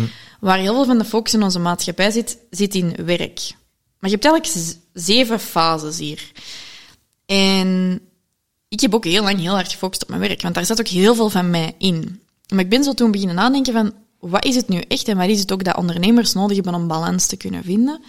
En dat is helemaal anders. De pijl is eigenlijk andersom. Ik zal even de pijl zo. Ja, maar je tekent nu... Ja, niemand kan dat zien, hè, maar ik kan ja. het gewoon helder uitleggen. We zullen er een foto van maken hè? Straks. Ja, ik zal het helder uitleggen. Dus eigenlijk is het zo dat je... Het start met spiritueel. Ik geloof ook dat dat de reden is dat dus dat zo... Ik probeer, ik probeer het visueel ook even ja. mee te nemen voor de luisteraars. Dus jij tekent de cirkel en op de lijn van de cirkel teken je een bolletje. En het eerste en... bolletje is spiritueel. Ja, en daar zet je een pijl met een bepaalde ja. richting. Laten we zeggen, met de klok mee. Ja. Dat gaat verder naar intellectueel. Dat gaat verder naar fysiek. Dan gaat dat naar familie, sociaal, financieel en dan pas werk. En als je dan telt, hebben we zeven zaken. Hè? Dus ik, ik som het op. Het begint bij spiritueel, dan intellectueel, fysiek, dan familie, dan sociaal, dan financieel en dan werk. En jij zegt dat is een iteratief... Uh, sorry, laten we makkelijker woorden gebruiken. Dat is een opvolgend proces. Het is uh, eigenlijk... Dat zichzelf herhaalt. Ja, dat als je enkel focust op werk... Of bijvoorbeeld ook uw werk als enige oplossing zien voor financiële veiligheid. Financiën kunnen losstaan van uw bedrijf bijvoorbeeld. Dat is iets dat moeilijk is voor veel ondernemers, want ze steken alles in hun bedrijf, herinvesteren alles erin. Maar je moet ook voor u als persoon veiligheid creëren. Dat is een volgende stap ook vaak. Maar als je spiritueel niet aligned bent, ga je je nooit echt fulfilled voelen, want je gaat niet weten wat het is van werk dat je wilt doen. Dus je gaat nooit voldoening halen uit je werk. Ja, nu, en dan kom je op het punt dat je bijvoorbeeld wel goed geld verdient, maar doodongelukkig en super overweight en on, on, ongezond zijn. En dat is wat er heel veel gebeurt. En daar ben ik toen voor mezelf echt naar gaan kijken. Ik heb daar een video van, dat ik er ben aan het opzoeken. Ik woog toen ook veel meer dan dat ik nu weeg. Nochtans, wo- nee, ik had veel meer vet. Dat was opgestapeld door stress dan dat ik nu heb. Ik weeg nu meer, maar ik heb meer spieren, minder vet. En dat is een ongelooflijk verschil als je die video ziet. En dat was omdat ik al die dingen was aan het negeren. En dat was zich aan het opstapelen in mijn lichaam en dat was niet goed. En ik was aan het vasthouden aan zaken waar ik niet aan moest vasthouden. En ik moest toen die alignment gaan vinden van wat wil ik nu eigenlijk echt? Ik heb toen een programma stopgezet van... waar ik net een nieuwe ronde van ging hosten voor twintigduizend euro per persoon. Ik heb letterlijk mensen hun geld toen teruggestort. Ik zeg, ja, nee, het voelt niet goed, ik ga het niet meer doen. Pas op, dat wil niet zeggen dat ik zo fan ben van... En doe alleen maar wat dat alles helemaal perfect goed voelt. En als jij niet online wilt werken, moet het niet... In tijden van crisis moet je ervoor zorgen dat je je gezin eten kunt geven, punt. Ja. Maar in de ideale wereld willen we toewerken aan iets dat ons volledig kan vervullen. En spiritueel, intellectueel, fysiek, die drie zaken... Die zitten echt bij u. Hm. Dus ja, ik heb een ochtendroutine. Ja, ik wil eigenlijk nu wat meer bijleren. En ik sport veel. En ik zorg goed voor mijn lichaam. Onder andere door dat ziek zijn weet ik ook wat het is om die gezondheid niet te hebben.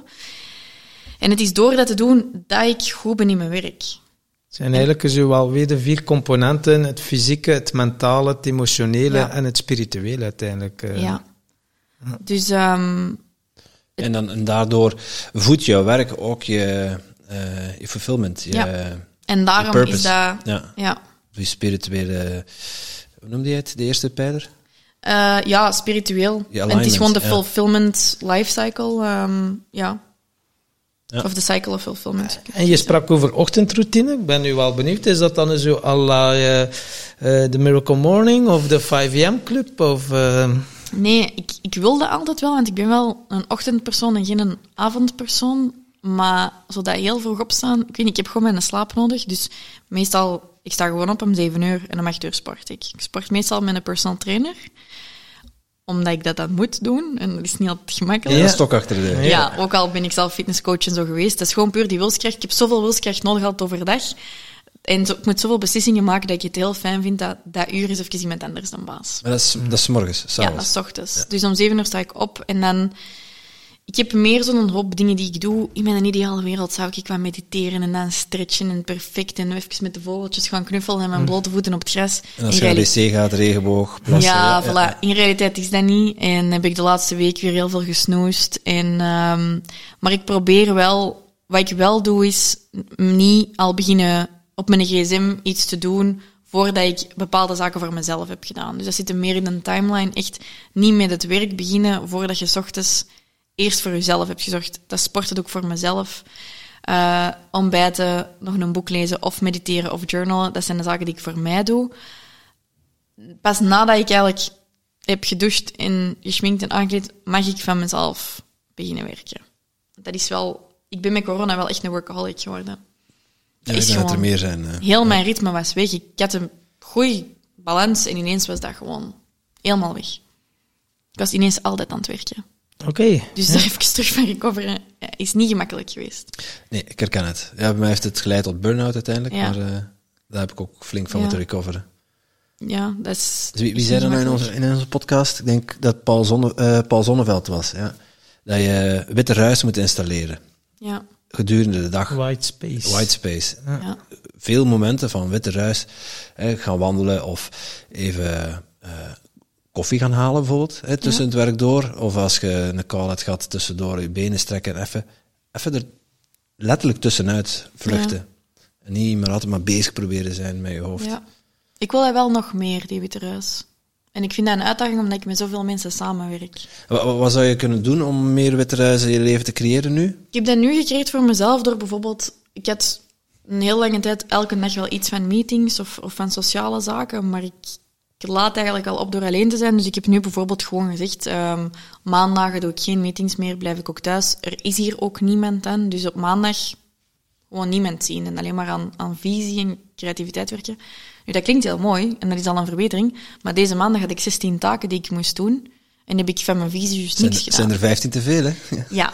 Dus, dus zeker, dat is een work in progress. Maar ik ben dat dus bewust meer aan het installeren. Um, Ja, Richard de Let doet het zo. Hij neemt zijn agenda. Het eerste dat hij inplant in zijn agenda is afspraak met de bijnier. Ja, voilà. En, uh, ja, en daar gaat hij alles rondom... Dat is synoniem voor uh, denk aan jezelf en plan is uh, een ja. middagwandeling of ja. tijd voor jezelf. Ja. Ja. En bij mij Ontspannen. Zit dat ook in, in halve dagen uh, dingen plannen. Dus bijvoorbeeld op woensdag doe ik altijd alles voor mijn tweede bedrijf. Ik werk echt toe in themadagen. En ik vind het dan fijn om die ochtend hier te zijn, alleen en aan de creatieve zaken te werken en mij voor te bereiden en zo. En de namiddag ga ik naar kantoor. Voor mij is gewoon continu omringd zijn door mensen een moeilijke. Ik ben daar goed in. Ik ben graag bij mensen, maar ik ben ook gewoon echt een spons. Ik ben heel hoogsensitief, dus ik voel heel veel aan en dat is goed en niet goed. Want als ik iedereen zijn stem hoor, hoor ik mijn eigen stem niet meer. En dan kan ik niet zo goed creëren. Dus ik moet echt alleen zijn om te kunnen creëren. Mm. Als ik een keer uh, ga wandelen, dat begint heel snel te vloeien. Maar ik moet het wel doen. Ja, ja ik, ik merk dat ook. Ik merk heel veel gelijkenissen. Ja, daar. maar ja. ik zie het ook. Ik zie ook aan hoe dat jij reageert op de omgeving en wat er gebeurt. Dat jij heel hoogsensitief bent. Ja. ja. ja dat, dat terzijde. We hebben ook een uitgebreide podcast over opgenomen. Ja. Een hele mini-reeks zelfs, met Marjolein Berends. Was, ja. was voor mij wel een verrassing. Ja? Ja. Ja, omdat je een bepaald beeld bij hoogsensitiviteit... Ja. Maar er is nog een verschil tussen hoogsensitief zijn en hooggevoelig. En Marjolein legt dat heel mooi uit in de podcast. En ja, ik kon gewoon... Ze was zo aan het opsommen van een checklist. Over hoe kun je ja. zien of je hoogsensitief bent. Uh, voor de mensen die het interesse hebben, luister ja. zeker die, die mini-reeks. Dat zijn vier afleveringen. Maar de eerste aflevering, vink, vink, vink, vink, vink. Ik was echt flabbergasted. Ja, en ja. waar vind je dat juist? Op tim tom podcast punt com. Ah, wel, dus gewoon op de site en dan ja. daar zo. Ja, of op als je Spotify onze, en dan... Ja. Uh, als je Marjolein Berendsen, Tim Tom intikt, dan uh, ja. ga je er ook wel uh, komen. Ja, ik ga Spotify. Iets gaan luisteren. Ja, is wel uh, ja, indrukwekkend. Dat is en confronterend. Ja. Maar we hadden het over... Um, we hadden het nu over? Spiritualiteit, denk ik. Spiritualiteit. Ja, en toen ging het over... Ochtendroutine. Ja, de, ja, ja, dat is afgeleid. Ik weet het weer. Hoe gevoelig of hoe sensief? Ik werd getriggerd door, door het woord themadagen. Ik hoorde ik wilde het in de voorbespreking daar kort even over en het is nu ook al een paar keer teruggekomen. Uh, ik ben er ook mee aan het experimenteren. Uh, ik vind dat kei lastig. Ik kan dat eerlijk zeggen. Ik heb ook verschillende zaken lopen uh, die heel erg door elkaar heen lopen op sommige momenten en dat is extreem vermoeiend. Ja. Uh, soms komen dingen dus ook allemaal samen. Dat is gewoon een kwestie van planning. Maar soms heb je dingen niet in de hand. Ja. Dan gaat het universum een beetje extra uitdagen door je tien uitdagingen tegelijk te geven. Ja. Kijk, buikpijn van als je het zegt. Dus ja, ja. Herkenbaar dus. Ja. Uh, dan heb je die, die themadagen. Alleen, wat, wat ik dan echt bizar veel last van heb, is uh, creatieve buien op momenten dat ik ze niet nodig heb. Uh, bijvoorbeeld, uh, ik ben met iets bezig. Ik heb dan gezegd van, uh, vandaag ga ik mij, ga ik mij met dat bezighouden. Of, of deze week... moet even, Tom, laat me gerust. Deze week ben ik met dat bezig. En dan komt het, in, dat je in momenten van, van ontspanning, dat er toch die creativiteit komt, of dat, je, dat er ideeën komen, uh, waar ik... Ja, dat, ik, dat is gewoon zonde om die te laten liggen. Dat zijn je pareltjes. Ja. Daar ontstaan de mooiste, unieke dingen uit. Mm-hmm. Als je het geforceerd gaat creëren, dan, dan werkt het ook niet. Nee. Hoe ga je daarmee om? Dus als je in een themadag zit en, en er komt zoiets binnen van... Ja. Stel, je bent met Fast Forward Amy bezig uh, of met, met je pa, met Business Dad. Ja. En er komt een idee binnen voor Alpha Vrouw. Wat, wat, wat doe je daarmee? Wel, om heel eerlijk te zijn, en dat is een gevolg van het te weinig witte ruis hebben, is er zoveel dat doordat die witte ruis er is, dat die ideeën niet heel aan het binnenkomen. Vanaf ik even... Uh, daar is de papa's. Hè? Er komt nog een idee binnen. Is dat een bedrijfskroon? Nee, ze is een gala-kostuum. Ja, wat verdikken. Ja, ja, voor de luisteraars, Vestas, dat daar een nozel te doen achter de venster. Hij is naar beneden aan het wandelen. De evolutie van de mens. Ja, zo van aap naar... Ja. Ja. Schitterend. Um, Dus ik heb eigenlijk meer last van het feit dat ze niet binnenkomen, omdat ik bezig ben met andere mensen. En dan komen ze dus niet binnen. Um, ik heb dus meer last van het feit dat ik dan ineens creatief moet doen on demand. En er is altijd wel creativiteit in en je kunt mij dat wel aanleren. Ik ben daar beter in geworden. Maar um, ik heb dan meer zo wat last van procrastineren, omdat ik denk, ja, ik ga dan eerst de busy tasks eerst doen. Want anders zou ik de maandag zijn begonnen... met de keynote voor morgen voor te bereiden. En dat ik niet eerst die andere dingen afwerk. Maar ja, dan heb je verwachtingen van andere mensen en dat durven we nog wel eens prioritiseren boven die van jezelf. Plus al die mensen zijn natuurlijk aan het werken aan mijn bedrijf. Dus, um, en dan met die ideeën als ik die heb, uh, dat heb ik wel gewoon geleerd. Ook nu gesprekken over gehad met mijn vriend. Omdat je dan ineens heel veel tijd samen spendeert. En, en je hebt het niet meer dat je zo s'avonds kunt zeggen en ik doe maar eens door. Um, maar ik heb een tijd... ben ik daar te rigide in geweest. Dat ik echt zoiets van, nee, work-life balance, je stopt om zes uur, dan doet je het niet meer en je pakt je laptop niet meer, want dan slaapt je niet gewoon, bla, bla, bla, en dat heb je te veel gedaan in het begin, in het ondernemen. En ik ben nu op een punt dat ik dat terug toelaat. Dus heb ik nu ideeën, dan zal ik... Uh, ik heb van die hele grote post-its, die hangen soms doorheen heel mijn huis. Uh, en dan begin ik vooral te schrijven. Dus je hebt vaak je hebt visuele mensen, je hebt auditieve mensen en je hebt kinetische mensen. Ik ben heel kinetisch. Dus ik moet bewegen om te kunnen creëren. Het heeft me lang geduurd voordat ik dat heb gesnapt, gesnopen. En uh, dus visueel en kinetisch, die combo, wil bij mij zeggen, ik moet dat uit mijn hoofd krijgen. Dus ik heb een mindmap tool op mijn computer staan. Ik heb altijd stiften en notepads bij. En ik teken dat er eigenlijk uit. En dat doe ik met die ideeën. En ik moet dat concept ergens kunnen zetten. Waar ik niet goed in ben, is dat concept naar executie krijgen. En daarom heb ik een team. Mijn team is heel goed in executie. Um, en daar had ik gisteravond... Uitvoering. Ja, ja echt ja. Die uitvoering. Gisteravond zo'n momentje van, godverdomme... Ik verstond discussie, ik dacht, hè? Nee, nee. Executie. Ja. Ja. Ik was bij iemand thuis om die persoon te helpen met strategie en concepten voor een bedrijf, als een soort van favor. Ik ben daar twee uur en een half geweest. Nog steeds mijn eigen keynote niet uitgewerkt, hè? Maar dat dan wel voor iemand anders doen. Uh, daar zit het people-pleasing, hè? Herkenbaar, hè? um, En uh, ik, ik was aangenaam verrast door mezelf. Want ik had zoveel goede ideeën en strategieën en concepten en ik had dat mega goed gedaan. En ik reed naar huis en ik dacht, godverdomme Amy, waarom doe jij deze niet meer voor jezelf? En ik dacht, ik heb weer heel veel moeilijke dingen gedaan de laatste tijd en je hebt zo de competentiedriehoek. Als je heel de tijd moeilijke dingen doet die je nog niet zo goed kunt, bij mij was dat een team leren leiden, dat was niet gemakkelijk, ik vind dat nog steeds moeilijk. Nieuwe dingen doen, nu heel mijn business veranderen en een nieuwe relatie, dat is allemaal uit mijn comfortzone. Dus ik voelde me redelijk onzeker de laatste tijd. En gisteravond had ik echt iets van, godverdomme, ik ben goed met cijfers en ik kan hier gewoon businessmodel en een verdienmodel uittekenen. Maar deze kan ik echt goed, deze is echt een skill. Dan dacht ik, waarom doe jij dat nu eigenlijk niet meer voor jezelf? Zo drie uur, zelfs al is dat een avond. Ja, dat werkt toch anders. Ja. Ik, ik vind dat, als ik, als ik dat op mezelf betrek, van, ja, dat is gelijk, gelijk een coach. Ja, die, die kunt perfect iemand anders coachen, maar jezelf coachen, dat is onmogelijk. Ja, en daarom heb je goede coaches nodig. En ja, ik, ik vond dat was weer een heel mooi voorbeeld van, je hebt die witte ruis nodig, of die dedicated space. Dus ik heb ook wel daar wat stappen in genomen nu, een nieuwe coach aan het zoeken. Ik kan een mastermind oprichten met wat mensen voor mezelf. Um, maar eigenlijk, als ik eerlijk ben, ik heb te weinig witte ruis. En ik wijd dat wel aan het feit dat er twee bedrijven zijn. Maar één, want als businesscoach is dat ook zo van, oeh, dat is lastig, maar jij bent businesscoach, dus je moet alles perfect weten, zoals de fitnesscoach dat superfit moet zijn. Je zult Eelcourt Boer ook al kennen, denk ik. Ja. Uh, die heeft zeven bedrijven. Ja. En die heeft wel veel vrije tijd. En Tony Loerwacht ja. heeft er elf. Tony Loerwacht nog die, meer. Ja. Ja, die zegt van, ja, we moeten jezelf onmisbaar maken. En, ja, voilà. En dat is ook wat ik ben aan het doen. Ik weet niet hoe lang dat die al bezig zijn. Ik heb natuurlijk nog maar twee jaar een team. Ja. Dat is een hele grote shift. Je moet jezelf geweest. misbaar maken. Misbaar. Ja, ja. ja, ja mensen zeggen vaak ja, ja, onmisbaar, ja, ja, maar het is... Ja. Maar dus, voor mij is ook iets... Waar ik nu sta, is niet waar ik over vijf jaar sta. Maar dat is voor mij wel even... Oeh, als zevenentwintigjarige een team beginnen managen zonder houvast of, of hulp daarbij, was wel... Dat is echt niet gemakkelijk geweest. Ik denk dat dat is zoals dat je je eerste klant hebt of zo, maar dan een team, die zijn er wel heel de tijd. Want mm. mensen zeggen vaak, ja, maar je hebt een team, die doen alles voor u, dus jij hebt dan veel tijd. Ja, maar ik ben wel bezig met die mensen ook. op ja. te leiden. Hè? Mm-hmm. En vierhonderd actieve klanten tegelijkertijd. Ja, je moet, je moet nog werk hebben voor je team ook. Hè? Ja, ja. Voilà. Ze moeten weten wat ze moeten doen. Ja. En ja, ook ze op de juiste plaats zetten. Hè? Ja. Ja. En op hun kwaliteiten ook uitspelen. Ja. Dus, uh... ja, en je hebt gewoon ervaringen. En in sommige dingen zetten van nature uit goed. En andere zaken, ja, heb je gewoon tijd voor nodig om het te leren. Ons papa zit nu gewoon op de trap, zeker? Ja, ja. ja. Heel vervelend. Liever dat hij gewoon binnenkomt en hier gaat zitten. Ik zeg dat niet. um, we kunnen dat even zeggen. Maar, um, dus momenteel ben ik terug in zo'n fase dat ik merk van, oké, okay, ik ga nu deze eens veranderen en dan is dat weer goed. En dan is dat inderdaad, dat zijn die twee bedrijven een issue niet meer. Maar wat is een issue?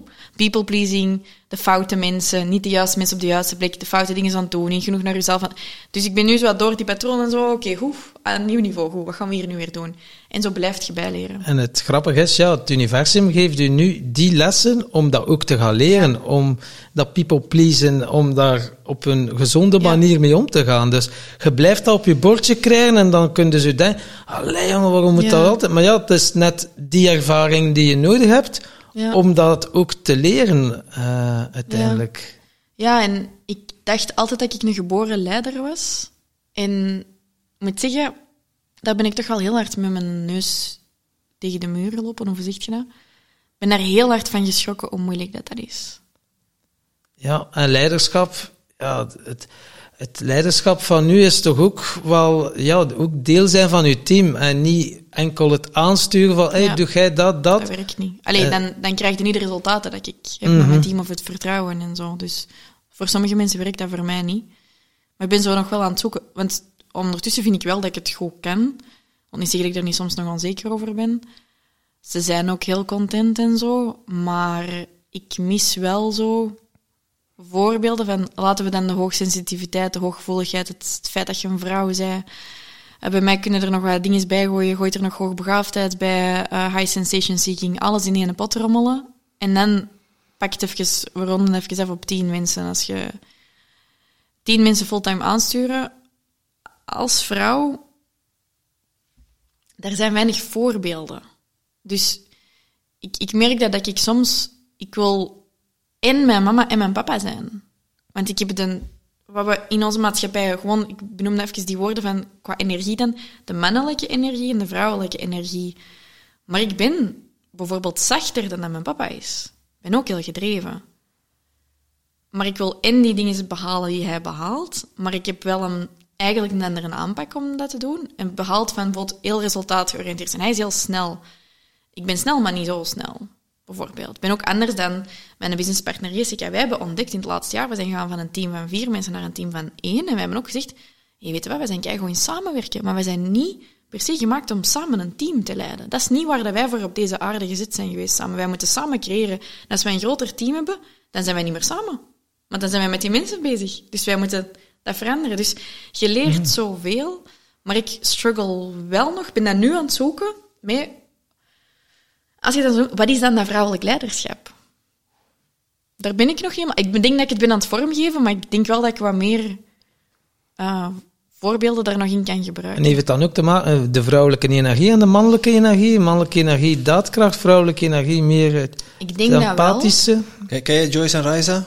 Nee. Van uh, Double Dutch? Ja, al eens gezien, maar... Allez, zien passeren, maar ik ken ze niet persoonlijk. Die zijn, die zijn jouw leeftijdscategorie ja. ook? Allee, onze leeftijdscategorie, want... Ik ben ook nog maar negenentwintig. Nee, ja. Maar die, die zijn, uh, ik denk dat ze net dertig zijn. Zo ja. rond uh, die periode. Twee dames, die gaan wel, die leven voor hun business. Mm-hmm. Uh, maar die hebben ook een heel groot team om zich heen. Dus misschien, uh, ja. Uh, ja, misschien is het tof om eens met hun ja. erover te sparren. Ik kan me voorstellen, ja, zo heel veel voorbeelden ja. kan ik eigenlijk ook niet ja. noemen. We, we hebben best wel veel succesvolle vrouwelijke ondernemers gehad. Ja. Maar dat waren bijna allemaal eenpitters. Ja. Uh, ik Ik ben, ben even aan het graven, maar ik ken niemand nee. die tien man onder zich heeft, behalve dan Joyce en Riza, die hebben ja. wel... Ja, en ik ja. moet zeggen, ik vind dat zeker een fijn idee. Het is ook niet dat ik... Allez, moet zeggen, ik leer het andere mensen nu aan. Het gaat eigenlijk heel goed, want effectief, ja, ja. als je ziet naar onze resultaten, ja, ja, het moet en naar bij jou het team passen, dat we hebben, dat is, het is gewoon... Het is nieuw. En ik denk dat dat is zoals... Als jij ineens een vierling krijgt van kinderen... Allee, het is niet te vergelijken ja. met ineens kinderen krijgen, maar ineens zijn er tien nieuwe mensen in je leven. Op twee jaar tijd, dan zet je iets aan doen dat je nog nooit hebt gedaan. Ja, ja, ja. één is ook al genoeg, hè. Voor je leven uh, totaal om te gooien. Voilà, dus dat is zo... Uh, dat is gewoon oncomfortabel, maar je voelt je daarin groeien. Dat is zoals, eerst heb je één klant en dan heb je tien klanten. Ja, zo is dat met een team ook. En voor sommige mensen blijkt dat goed zijn. Ik vind het fijn. Ik ben wel graag in die positie. Ik ben mijn eigen er wel heel hard in tegengekomen. Ik heb ook heel veel geleerd van mijn team. Ik ben nu een totaal andere baas, tussen aanhalingstekens, dan dat ik twee jaar geleden was. Ja, en, en ja, je, hebt, je hebt ook bepaalde mensen om je heen nodig die bij jou passen. En bij, bij jullie stijl natuurlijk. Mm-hmm. Want je kunt... ja. Je hebt leiders die de controle willen houden. En ik denk dat jij eerder iemand bent die uh, mensen om zich heen hebt, hebben, bleh, mensen om zich heen heeft die autonoom kunnen werken en die met een half woord genoeg hebben. Ja. En, en dat is wel, dat is ook een belangrijk verschil, denk ik, ja. in, in leiding geven. Dan ga je leiding geven vanuit controle of vanuit ja. vertrouwen. Ja, en dat heb ik moeten leren. Dat was misschien in het begin controle en nu besef ik dat mijn die stijl eigenlijk meer, ik wil mensen, net zoals dat ik mijn coaches dat wil geven, mijn team ook zoveel mogelijk autonomie geven. Ja. Maar je moet dat wel helpen om de skills en alles te ontwikkelen. Je moet de juiste mensen hebben, de juiste communicatie. En dat is elke dag oefenen, ja. elke dag een beetje beter worden. En denk ook wel, ja, jezelf de, de tijd gunnen, hè, om het te leren. Uiteindelijk, het is... Uh, en alles ja. is zo, hè. Uh. Ja. Wil, wil Vincent erbij komen zitten, of uh, ja. moet hij daar blijven zitten op zijn gsm tokkelen? Ik zal het even vragen. Ja. Ja, dat is misschien plezant. Om hier rap, rap, rap af te gaan zitten raffelen. Ja, ja. Je mag nog niet ba- maar je mag niet babbelen, hè? Ja, we zitten in de opname, ja. In de opname, je, bent, je, bent, je bent live in de Tim Tom Podcast, live in de Tim Tom Hoe voelt podcast, dat? Jongen? Ik wil wel eens een keer knuffelen, jongen. Ja, ook dat hoort erbij. Doe, ja. Ja, ik heb gezien hoe dat, dat gaat, Maarten. En... Zo doe je dus, ja, een award-winning podcast. Ja, ja, ja, ja, ja, inderdaad. We waren bezig... We waren bezig over leiderschap, zie. Maar ja, we vragen dat niet aan maar, u, hè. Maar, we, we mochten bij komen zitten, maar we zijn wel met Amy in gesprek. Ja. Ja, we hebben zo al, denk ik, vier uur aan podcast opgenomen met je pa, dus... Dat is even ja. goed voor onze luisteraars. Nu mag je bij Paan een keer co-piloot zijn. Het is wat anders. Ja, bij de Welly is wel de co-piloot die praat, hè, toch? Ja, ja. ja, ja Oké. Okay. Okay. Waar waren we gebleven? Ah, ja, ik weet het weer. We gaan een podcast aan het opnemen. Ja. Um, we hadden het over leiderschap, maar ja, eigenlijk... jij doet dat van nature eigenlijk al, uh, al fantastisch goed, want anders zou je niet zo'n succesvol bedrijf hebben. Ergens... Ja, ik, het is wat ik zei. Ik dacht altijd dat ik dat van nature uit ging kunnen, maar ik heb echt wel een moment gehad toen ik net in beide bedrijven mijn eerste teamlid had, dat ik echt dacht... Mijn, ik moet even zien, mijn kat, hoe dat daar nu zit, is echt super grappig. Die is echt zo half in. Billy. Ja, echt. Ja, de mensen hebben nu echt het gevoel dat ze bij u ja. in de woonkamer zitten. Hè? Uh, ja, je snapt ook niet. Kijk, ik snapte nooit niet dat mensen zo begaan waren met hun huisdier, dat ik Billy dan had. Ja, als je er zelf in hebt, is het dus, anders, ja. ja. Um, dus zoals ik kan zeggen, toen die moment dat ik die, die eerste twee mensen in dienst had, dat ik echt dacht van, pff, kan het niet. Nee, ik kan gewoon, ik ga terug. Ik heb het een paar maanden geleden teruggedacht. Even heel gefrustreerd geweest en even gedacht van, nee, ik kan het niet. Maar wat ik heb geleerd... En dat is echt vanuit ondernemen. Ik vind ondernemen is zo de grootste spiegel voor je zelfontwikkeling ter wereld. Alles komt boven heel snel. Is dat, dat wil niet zeggen dat je het niet kunt. Dat wil zeggen dat je bent aan het groeien. En dat zijn eigenlijk je groeipijnen. Dat mag ik niet zeggen, terwijl dat papa naar mij is aan het kijken. Hij vindt dat niet leuk dat ik dat pijn noem. Um, Groeifijnen. Ja. ja. Groeikansen. Ja, groeikansen. Maar op die moment doet dat pijn. Dat doet zodanig veel pijn dat je er echt van overtuigd wordt. Nee, kan het niet, het gaat niet. En dan heb je het wel... Soms echt gewoon, en dan komen we terug op dat tribe-dingen, mensen nodig rond u die in u geloven. En dat is dan onder andere bijvoorbeeld ons papa, onder andere andere ondernemers die dat ik bijvoorbeeld van April ken, of vrienden die dat kunnen zeggen van nee, nee, maar je kunt dat wel, of hier zijn wat tools om ermee aan de slag te gaan. En dan kun je die tools aannemen en dan moet je er wel je ding van gaan maken. En soms ontdek je dan ook, net zoals in coaching bij mij, dat iets wat iemand zegt totaal niet is hoe dat je dat wilt doen. En dat is ook bijleren van wat dat je wel wilt doen. Dus ik heb veel geleerd en ik blijf elke dag daarover zaken leren. En ik denk, bij dat leiderschap, enerzijds is het nodig dat je een hoop tools binnenhaalt en die begint te gebruiken. Maar je moet wel je intuïtie blijven volgen. De fout dat ik daarbij heb gemaakt, als ook bij mijn financiën en zo wat andere zaken, is... te veel bij andere mensen liggen. Te veel denken, ah ja, ja, jij zult het wel beter weten dan ik. Ik heb wel ook geleerd, je eigen intuïtie is wel het sterkste. Dus zie waar het in samenkomt. Maar luistert wel op tijd naar zo dat belletje ergens dat zegt van... Hm, het is niet omdat dat nu in uh, de Big Four zo wordt gedaan dat ik dat zo wil doen. Want je bent wel gewoon je eigen bedrijf aan het bouwen, je eigen stijl van leiderschap. En in C mag jij doen wat je wilt, hè. Uiteindelijk wel, hè. Jij staat aan het roer. Dus. Ja. Het is vaak als je je onzeker voelt over iets. Dat wel. Je... En ik voel ook ergens ook wel van, uh, volgens mij gaat het dan om, om verantwoordelijkheid. Om verantwoordelijkheid nemen en, en geven. Of nemen is misschien niet het, niet het juiste woord. Maar uh, als je zegt van financiën, dat interesseert me niet, je, ge, je geeft die verantwoordelijkheid weg. Terwijl dat jij aan het hoofd staat van je, van je bedrijf, ja, je, hoort, je hoort er wel van op de hoogte te zijn. Ja. Je moet wel weten hoe het spel gespeeld wordt om iemand anders ermee aan de slag te kunnen laten gaan. Ja. Daar zit een duidelijk verschil, hè? Je mocht dat niet overdelegeren. En veel ondernemers willen dat niet horen. Maar ik heb de fout gemaakt twee jaar geleden mijn financiën overgedelegeerd. En ik heb het nu een tijd geleden gehad met H R, dat ik dacht, alles rond hiring, personeelszaken, team opleiden, ik heb het te veel uitbesteed. Ik heb me er te weinig van aangetrokken, omdat ik druk was met iets anders of whatever. Ook niet goed. Nee. En gelukkig heeft dat bij mij geen desastreuze gevolgen gehad, want ik zeg dat nu zo, maar alles is oké. Okay. Maar um, dat kan soms ook in kleine dingen liggen. Dat je bijvoorbeeld iemand bij je hebt werken dat zegt nee, je moet dat niet zo doen, want dat moet zo. En dat je denkt, goh, oké, okay, uit respect voor die persoon zijn rol zal ik het niet doen. En ik ben niet zo'n micromanager, dus ik wil ook in alle respect niet dingen doen als iemand vanuit expertise praat. Maar het moet vanuit expertise zijn, dat die persoon dat zegt en het moet waar zijn. En ik mag niet vanuit people-pleasing dat dan laten gebeuren. Dus je moet wel op tijd ook kunnen zeggen... Ik respecteer u, bedankt voor uw idee. En toch gaan we deze doen. Ja. Want ja. Anders zit je in de voet van... Want als het idee niet bij jou past, ja. Ja, dan, uh, dan stagneert en blokkeert op een manier. Want omdat het niet uw natuur is. En ik zal, een, vis, ja. een vis gaat je niet laten vliegen en een vogel gaat ook niet laten zwemmen. Of tenzij het een pinguïn is. Ja. Ja. En nog, ik zal nog veel verder gaan. En dan heb ik het nu echt tegen de mensen met een team. Op een gegeven moment gaan die mensen ontslag nemen. En dan heb jij dat heel goed idee van een jaar geleden niet uitgevoerd. Met die persoon dat je het geen goed idee vond en jij dacht, oh, ja, ik wil die niet slecht laten voelen. Het is uw bedrijf, jij betaalt de lonen. En als iedereen het afbolt, ga jij nog altijd je belastingen moeten betalen.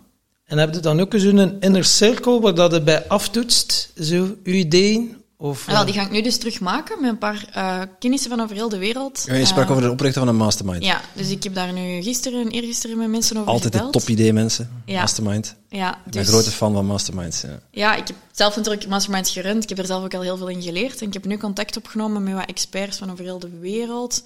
Die allemaal zo hun expertise hebben. En ik wil die mensen gaan samenbrengen en daar iets mee doen. Op vandaag... Mijn mastermind, een van de mensen, zit er naast mij. Wij zijn voor elkaar, alleen mijn papa en ik, wij zijn voor elkaar een hele grote support. Dat is gewoon zo. Dat brengt trouwens wel de uitdaging met zich mee. Ik hoop dat het ondertussen duidelijk is. Maar toch zijn er ook heel veel mensen die denken dat het is omdat ik de business dad heb, dat ik ben waar ik ben. En...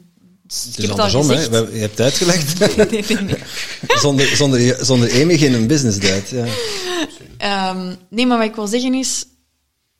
Dat is denk ik voor mensen bijna niet te geloven om, om dat uit te leggen van wij steunen elkaar echt. Ja, maar je hebt het zelf gedaan. Je wordt wel gesteund, maar je hebt het wel zelf gedaan. Je hebt niet, je hebt niet iemand die jou al halverwege de berg heeft afgezet of met een helikopter van boven. Nee, maar ja, wel met die mentale dingen, zoals ik zeg, dat manifesteren, de... de, de de zorg, de liefde dat ik heb gekregen van mijn ouders. Maar qua, als het echt aankomt op businesszaken, kan ik mijn papa helpen met hiring, kan mijn papa mij helpen met onderhandelen.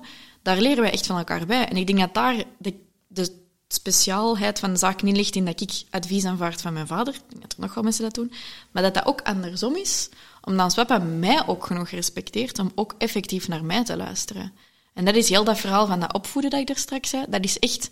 tweerichtingsverkeer. Dus wij kunnen naar elkaar bellen, wij kunnen elkaar vragen stellen, ideeën aftoetsen.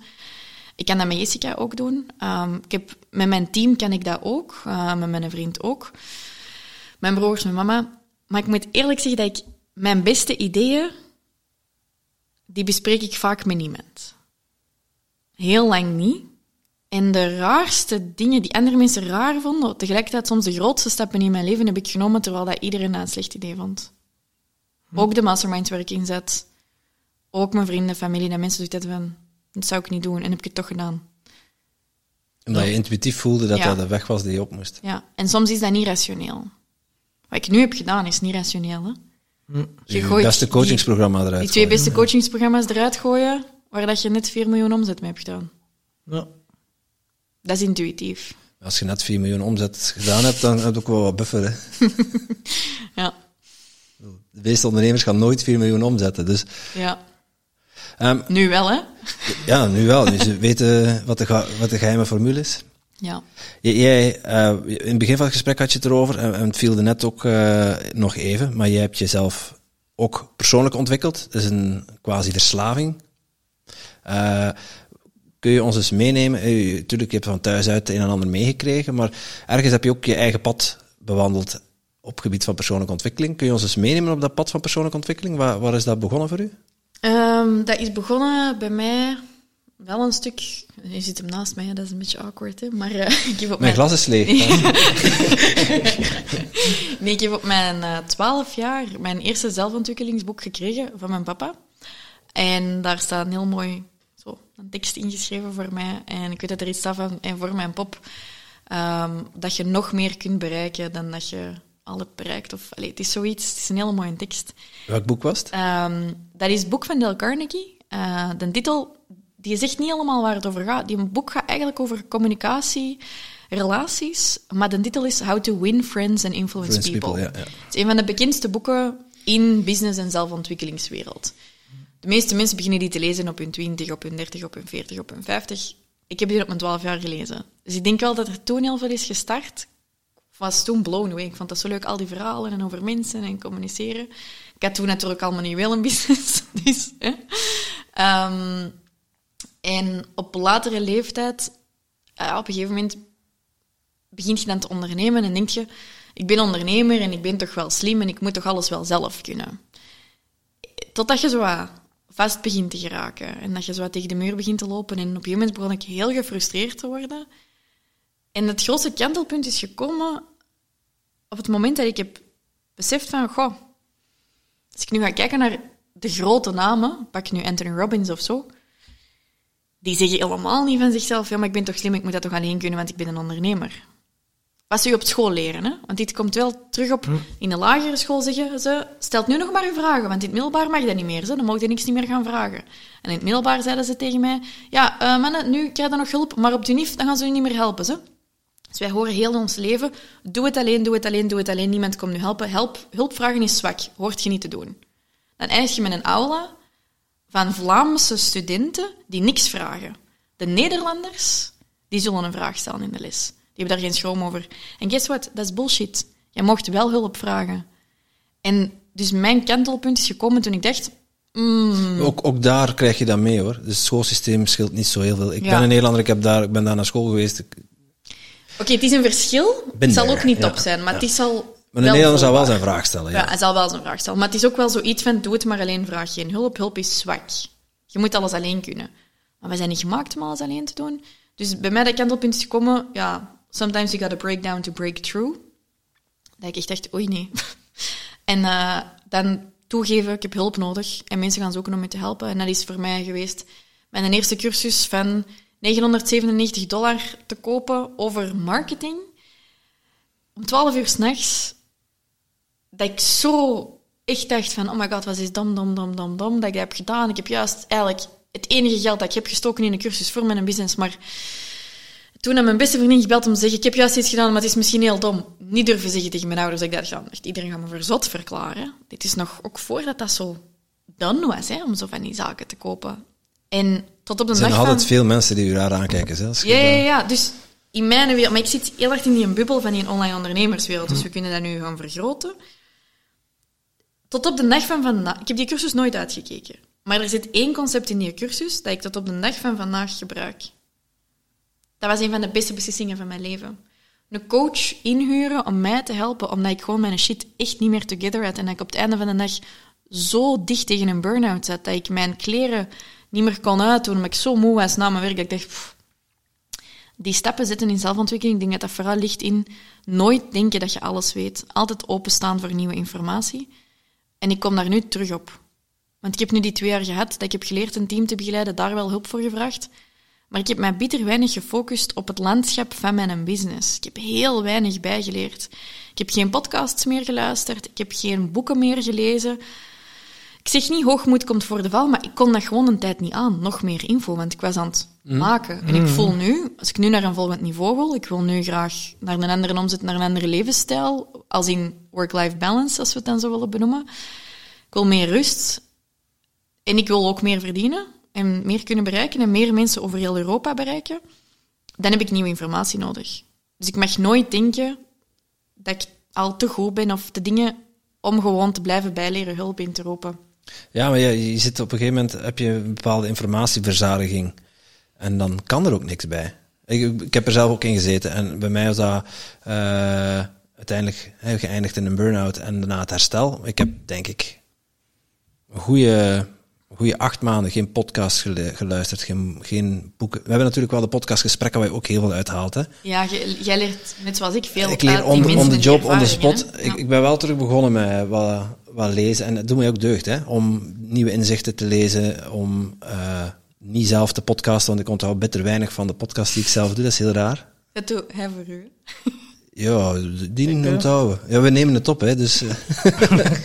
Ja, ik, ik, meet, ik meet of een podcast goed of slecht is, meet ik af aan de mate waarin we in flow zitten en niet de, ja. de, de dingen die gezegd worden. Ja. Het is onmogelijk om twee uur aan audio te onthouden. Maar door, door dat weer toe te laten... Dus de, de informatieverzaring is even schoen geweest, ik heb mijn spons uitgevrongen, daar kan weer, daar kan weer wat bij. Maar daardoor triggert, triggert ook mijn, mijn creativiteit. Maar dan kom jij toch ook op dat punt dat je soms schrik hebt dat je creativiteit getriggerd wordt? Ik ben, Omdat je dan... ik ben bang van mijn creativiteit. Ja, ik ja. ook. Ik krijg er nu kikkervel van als ik dat zeg. Gewoon uh, om, omdat dat, dat is beangstigend. Hoeveel en hoe groot. En... Ja, omdat als je een burn-out hebt gehad, of heel dicht tegen een burn-out hebt gezeten, ben je geen psycholoog, dus misschien is wat ik nu zeg fout. Hoe dat ik dat ervaar en hoe dat mensen rond mij dat ervaren, is ik heb, is je hebt schrik om terug over die grens te gaan. En je hebt schrik van jezelf, omdat je eigenlijk wel weet waartoe dat je in staat bent. En hoe ver dat je kunt gaan en hoe obsessief ook, dat je wilt voorkomen dat dat gebeurt. Want je bent een stukje vertrouwen in jezelf kwijt. Ik denk, als ik terug zo'n groot idee ga hebben, kan het zijn dat dat mij zo gaat opslorpen dat ik weer te ver ga gaan. Als je ja. het misschien weer op dezelfde manier doet. Ja, ja en Want dat is natuurlijk. Ja, als je het op een andere manier doet, is het altijd rete spannend natuurlijk. Maar je lichaam weet dat niet. Nee, nee, nee je lichaam heeft signalen. Er, er is een duidelijk oh, verschil. Oh, oh. Er, er, er, is een, er is een duidelijk verschil tussen uh, over je grens gaan en daar blijven en op dat niveau blijven presteren, of om te weten waar je grens ligt, er bewust voor kiezen of, of voelen van, okay, om je heen kijken van oké, okay, ik ben nu over mijn grens heen gegaan, maar dan ook bewust kiezen om weer terug te gaan. En in dat laatste heb je een keuze. Als je er al een keer doorheen bent geweest door dat proces, dan heb je die, die heb, iedereen heeft die keuze. Maar als je er bewust van bent dat je over je grens bent, dat is helemaal oké. Okay. Dat gebeurt mij nu ook. En dat is, dat is, het, dat is het spel. Daar zit heel veel groei. Dat is buiten de comfortzone. Maar je moet jezelf daar niet continu op dat hoogste niveau begeven. Je mag ook, je mag ook af en toe niks doen. Terug, een stapje terugnemen. En daar zit het verschil. Ja, absoluut. En het is bewust worden. Dat is altijd de eerste stap van verandering. Het is dat willen niet meer doen. Je bent een stukje vertrouwen wel kwijt. Maar het is ook wel de tools hebben om het op een andere ja. manier te doen. En dat is natuurlijk wat ik met business coaching doe. En met mijn cursussen is effectief die tools maken. Zodat het kan op een andere manier. Want het is niet omdat we zien, dit is niet goed, dat we weten hoe het anders moet. Ik heb dat ooit gehad. Ik heb uh, een hele periode heel hard gestruggeld met emotioneel eten. Dat is die, die periode dat ik er zo dicht tegen zat. Omdat ik mijn eigen helemaal kapot werkte. En dat is de periode van de fles wijn en de chips en de koeken. Um, En ik weet dat, even, dat ik dat toen zei tegen een van mijn broers. Zei, ja, dan moet je gewoon wat minder eten. Hè? Dacht ik, ja, maar simpel, hè? Ja, dat is zoals ja. zeggen tegen iemand, je moet gewoon wat meer zelfvertrouwen hebben. Dat helpt niet. Die zin, je moet gewoon wat meer zelfvertrouwen hebben, helpt niet om meer zelfvertrouwen te hebben. Dus iets weten en het anders kunnen doen, daar zit soms jaren tussen. Dat is met vallen en opstaan. Hè? Ja. Ja. Ik heb ook wel geleerd van... Als ik het nodig heb, de informatie, zal het wel naar boven komen op het moment dat ik het nodig heb. En dat loslaten. Zo niet meer zozeer in boeken, ja, ja, ja, dat, dat, dat. Zo, om het toch maar te blijven onthouden hier in je brein. Maar dat gewoon loslaten en dan in het gesprek ineens, pop, komt het naar omhoog. Oké, okay. En dan kun je het gebruiken. En dat geeft mij ook heel veel rust. Dan is het wel belangrijk om ook geconnecteerd te zijn met jezelf. En daar ook in dat vertrouwen te blijven. Ja, merk ik. Meer dat is weer meer. Dat vertrouwen, hè? Ja, ja en, en, en die grens opzoeken. En er uh, gewoon los overheen gaan. Uh, maar wel met respect voor jezelf. Ja. Uh, w- w- bijvoorbeeld, we hebben uh, uh, een paar maanden geleden hadden we ons Tim Tom Podcast Festival. En we op, op zes weken tijd, van begin van idee tot realisatie. Als je daar realistisch over nadenkt, dan is dat bizar. Dat begrijpt je niet. Ik begrijp nog altijd niet hoe dat we dat gedaan hebben, maar het is gelukt. Onder andere met de steun van toffe mensen uit ons netwerk. Maar die periode heb ik wel gevoeld, uh, je kunt er, kan er volle honderd procent voor gaan, met de volle honderd procent focus. Uh, maar ik had dat geen, ik had dat geen twaalf weken volgehouden. Zes weken was genoeg. Ik heb daarna een week moeten recupereren. Ik was heel blij om te horen dat Tom en Maarten, Maarten die was de vliegende kiep op die dag, dan die ook een week hebben moeten re- recupereren, want anders had ik echt gedacht dat dat mijzelf had gelegen. Maar daar was ik wel over mijn grens gegaan. Maar ik had mezelf al toegestaan om daar te zijn. En niet dat ik daar onbewust was. En dat is voor, dat is voor mij dan wel een verschil. Ik heb ja. de weken daarna heb ik echt rustig aan gedaan. Gewoon op het werk ook, of op de podcast, was, het was gewoon even niks. Dat is slim. Ik heb zo'n bewuste, heftige maand gehad in september, hè, van die lancering. En dan ben ik naar rally gaan rijden. Ja. En daarna heb ik heel veel geweend. Ja. Want ik heb niet de rust gepakt. Was dus. Dat de rally dat is onder de afzet gevallen? Of, ja. Uh, ah, ja. En ik, ja, jammer, de, bra- de, de brandstof was op. Ja, dat is, ja. Het hangt allemaal in elkaar. Het universum oh, zou gezegd hebben. Het universum voor boodschapper ja. hebben. Ja. Nee, nee, maar dus, en normaal zou ik dat anders plannen. Er waren wat dingen gebeurd waardoor mijn planning anders is gelopen. En dacht je, ja, deze zou ik niet zo gepland hebben, want deze wist ik wel dat dat niet goed was. Ik wist het ja. op voorhand. Toen Tom ja. zei van, we gaan een event. Zo ja, dat zal dan voor twintig drieëntwintig zijn. Want nee, nee, nee. Uh, in augustus, hè. Ja. Eerst, vijftien augustus. Ik zeg, maar, maar die heeft nog nooit een event georganiseerd. Dat was misschien maar goed ook. Die had geen idee wat hij zei, hè. Ja. Goed, we hebben het uiteindelijk ja. wel gedaan. Uh, het heeft wel... Als je, we hadden het net over de kosten van mezelf. Dat was wel... Uh, uh, maar, ja, dat was wel de kosten van mezelf, ja. denk ik. Maar zo leer je ook heel veel. Ja. En je recupereert toch Uh, zo simpel is het ook weer, maar ik kan dat niet blijven doen, blijven in het rood gaan, want dan krijg je in ene keer het universum, oké, okay, ene keer, maar als je dat blijft doen, ah, wel, zegt het universum, klets. En, uh, ja, dan... hadden, we waren uitverkocht, hè, er waren meer dan honderdtachtig mensen, maar het event wat we daarna deden, dat was een maand later, uh, was de opkomst veel lager. Gewoon met die, die maand ervoor, dat je eigenlijk je promo draait en... en daar konden wij niet, dat was onmogelijk om daar fysiek, mentaal en, en energetisch diezelfde kracht in te zetten. Dat, dat was een fantastisch weekend, hè, trouwens, dat, dat tweede event. Maar dat kon je niet vergelijken met de ander. Dat is gewoon die energie niet matchen. Huh? Heel bijzonder. Ja, dat is, ik herken dat heel hard. En ik heb dat nu bijvoorbeeld, ik uh, kan nu een nieuwe cursus creëren met Alpha Vrouwen, omdat we voelen van dat is nodig, ik wil dat maken voor mensen. En ik weet dat dat eigenlijk heel veel is om op een hele korte tijd te doen, dus ik heb nu gewoon besloten een heel goede planning te maken. Maar je voelt dan wel zo die energie van, waar is de lijn? En gisteren had ik eigenlijk alles goed en dan dacht ik, oké. Okay. En toch heb ik die nerveuze energie, omdat dat vertrouwen nog een beetje mist. Want ik heb nu een hoop andere skills en planning. Ik heb het eigenlijk wel onder controle. Maar mijn lichaam weet dat nog niet. Dat dat nu anders is dan vorige keer. Daar zit zo nog een beetje die angst van, oei, waar als ik hier nu weer ja. in het rood ga? Ja. Ja, je voelt dat, hè? En dan is het soms belangrijk om zo... Ik heb zo... Iets dat ik vaak tegen mijn coaches zeg, facts over fears. Dat is vaak bijvoorbeeld mee, met verkopen. Heel veel mensen hebben schrik om te pitchen of een promo te maken voor hun event. En dan zeg ik, oké, okay, maar... Ja, want niemand wil het kopen en ze vinden het niet goed. Ze vinden mij niet goed, is wat ze dan eigenlijk zeggen. Hè? Dan zeg ik, oké, okay, hoe vaak heb je het eigenlijk al gepitcht?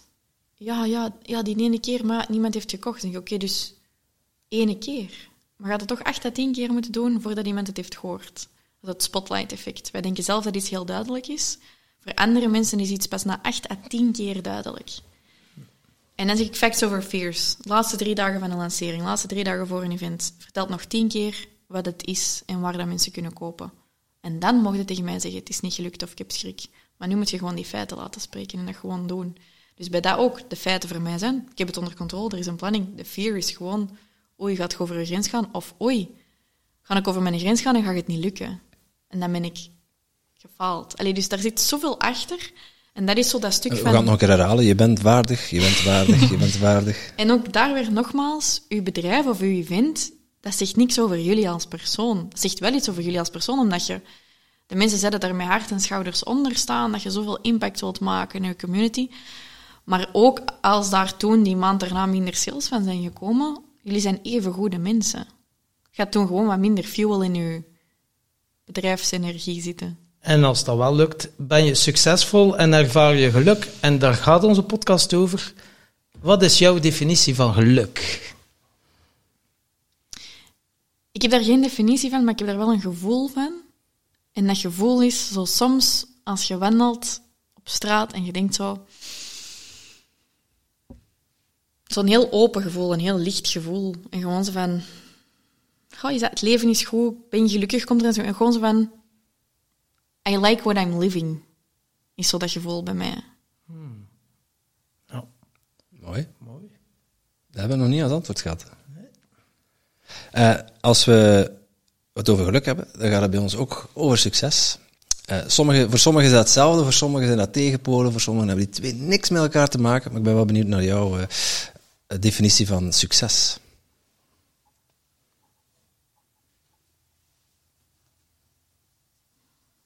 Voor mij hangt dat toch wel samen met dat gevoel. Ik denk alleen dat succes misschien ietsje meer vanuit ratio... dat we de neiging hebben om dat te bepalen van dat komt van daar en daar en daar. En voor mij is succes bijvoorbeeld niet veel geld verdienen en heel ongelukkig zijn. Maar de combinatie van bijvoorbeeld en financieel onafhankelijk zijn... en iets goeds doen in de wereld voor mensen... en je goed in je vel voelen... En al die zaken, ik ben zo aan het denken, daar zit iets. En ik denk dat we dan komen op mijn, uh, die, dat framework, die cirkel dat ik daar straks heb uitgelegd. Ik denk dat succes er voor mij zit als ik mij goed voel bij die zeven pilaren. Voor mij persoonlijk. Ik denk dat dat voor veel mensen zo is. Dat is ook, er zit ook wel een model achter. Um, dat je die veiligheid ervaart. Dat je ook die creativiteit ervaart. Dus is dat de piramide van Maslow en, en alle, alle doosjes... Is, is dat, Pandora? Ja, nee. Of is dat alle zaken van die cirkel? Ik, ik heb issues met het woord balans, omdat ik er zo slecht in ben. Maar ik denk dat dat bij mij wil zeggen balans. tussen al die verschillende elementen. Ja, mooi antwoord. Mooi. En uh, onze podcast, ja, we hebben zo bepaalde een format. De vraag geluk, succes komt altijd terug. En onze gast mag ook altijd een vraag voor de volgende gast bedenken. Wie is de volgende gast? Dat, Dat weten zeggen we, we niet. Dat weten we zelf niet. Het is leuk als je een vraag bedenkt die voor onze luisteraars ook interessant is om voor zichzelf te beantwoorden. Ik heb wel een vraag, maar het is misschien een beetje een cliché, maar het is wel een ja, vraag die maar... ik graag stel. Ja. Is, wat zou je aan je zestienjarige zelf vertellen? Ja, die heeft, die heeft eigenlijk uw pa eigenlijk toevallig niet per ongeluk ook al gedropt. Uh, dus die gaan we, die gaan we afkeuren. Oké. Okay. Ik had dat juist getypt, jongen. Ja. Nee, het is, is echt nog maar zeer recentelijk geweest. Uh. Okay. Ja. Even nadenken dan. Hè.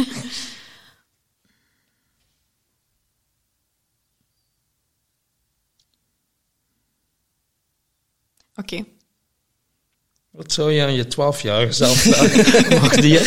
Nee. Shoot. Het is wel een... Het kan bij sommige mensen wel een beetje een trigger zijn, denk ja, ik, maar ik kan ze dat ook stellen. Is... Um, als vandaag de laatste nacht zou zijn dat je op aarde zij, zet je dan tevreden met hoe dat je die uh, zij dan spenderen? Vandaag, ja. Wil je maar mezelf beantwoorden? Ik vond deze wel heel leuk. Ja, voor mij wel. Vooral ook omdat het dan gecombineerd is met mensen die je graag ziet, wat ik nog ga doen vandaag. Met jullie, we kennen elkaar niet goed genoeg om te zeggen I love you, maar ik ben wel heel graag in jullie energie. Dus voor mij was deze een ideale manier om mijn dag te spenderen. Ik heb van de morgen al kunnen podcasten, creatief zijn, mensen kunnen helpen. Ja, insgelijks. Ja, ja okay. Ik ben wel een trage typer. En, en gaf ondertussen verder typen, dat ga ik afronden. Ja. Uh, Als mensen meer willen weten over jou, over, over, over je business, waar kunnen ze dan terecht? Op alle mogelijke kanalen en ook als podcast op uh, ja, de naam Fast... Trio-kanaal. Wat, sorry? Trio-kanaal ook. Ja. ja. Ik heb u gezegd, nee. We zijn een humor af en toe. Ah, alle mogelijke kanalen. Typt jij nou maar verder. Dus Fast Forward Amy. Uh, dus dat is alles qua business coaching, mindset, marketing. Dus we hebben, ik heb een podcast, Fast Forward Amy Show, fast forward amy punt com, heel veel... Heel veel gratis content om me vooruit te helpen. En uiteraard ook cursussen, templates. Uh, en daarnaast ook Nederlandstalig bij Alpha Vrouwen. Of de podcast Generatie Alpha Vrouw. En daar praten we ook over alles dat leven bezighoudt. Maar ook over social media, content. Wat met de toekomst. Um, dus alles om jezelf beter te maken. Ja, Fast Forward Amy, Alpha Vrouwen. Ja. En natuurlijk is de Business Dad podcast... De award-winning uh, business. De award-winning beste ja, ja, ja. business podcast van België. Uh, ook zeker een aanrader. Als mensen dit interessant vonden, denk ik dat ze de Business Dad podcast ook heel leuk zouden vinden. Ja, denk ik ook. Ah, dus ik heb nog een podcast. Heel praktisch, hè? Dat was ik vergeten. Oh, nog een podcast? Ja, ik heb recent zo iets opgezet en dat heet Gewoon Doen Ondernemen Simpel gemaakt. Dat zijn interviews met ondernemers uit België die vooral tijdens de laatste twee jaar...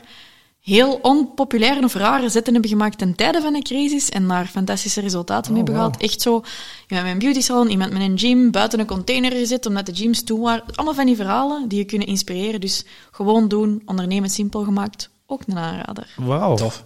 Ik vond het alvast heel inspirerend. Ik heb er heel wat uitgehaald en dus wil ik je ook van harte bedanken, zie. En uh, er zit al iemand te popelen, zie, want nu zijn we te gast bij de Business Dad. Ja, wat een. Hoe laat is het? Ik denk dat daar heel veel van hebben. Ik heb geen idee, maar we zijn wel tweeënhalf uur verder. Uh, ja. uh, dankjewel, Amy. We gaan afronden. Jullie bedankt. En jij natuurlijk ook super bedankt om te luisteren naar deze podcast. Voel jij je geïnspireerd? Je zou ons een enorm plezier doen door ons vijf sterren te geven of een review achter te laten in jouw favoriete podcast-app. En wil je geen enkel inspiratiemoment missen? Abonneer je dan op onze podcast of volg ons op social media at Tim Tom Podcast. Oké, okay, dan moet je ook terug aan de Tom. Huh?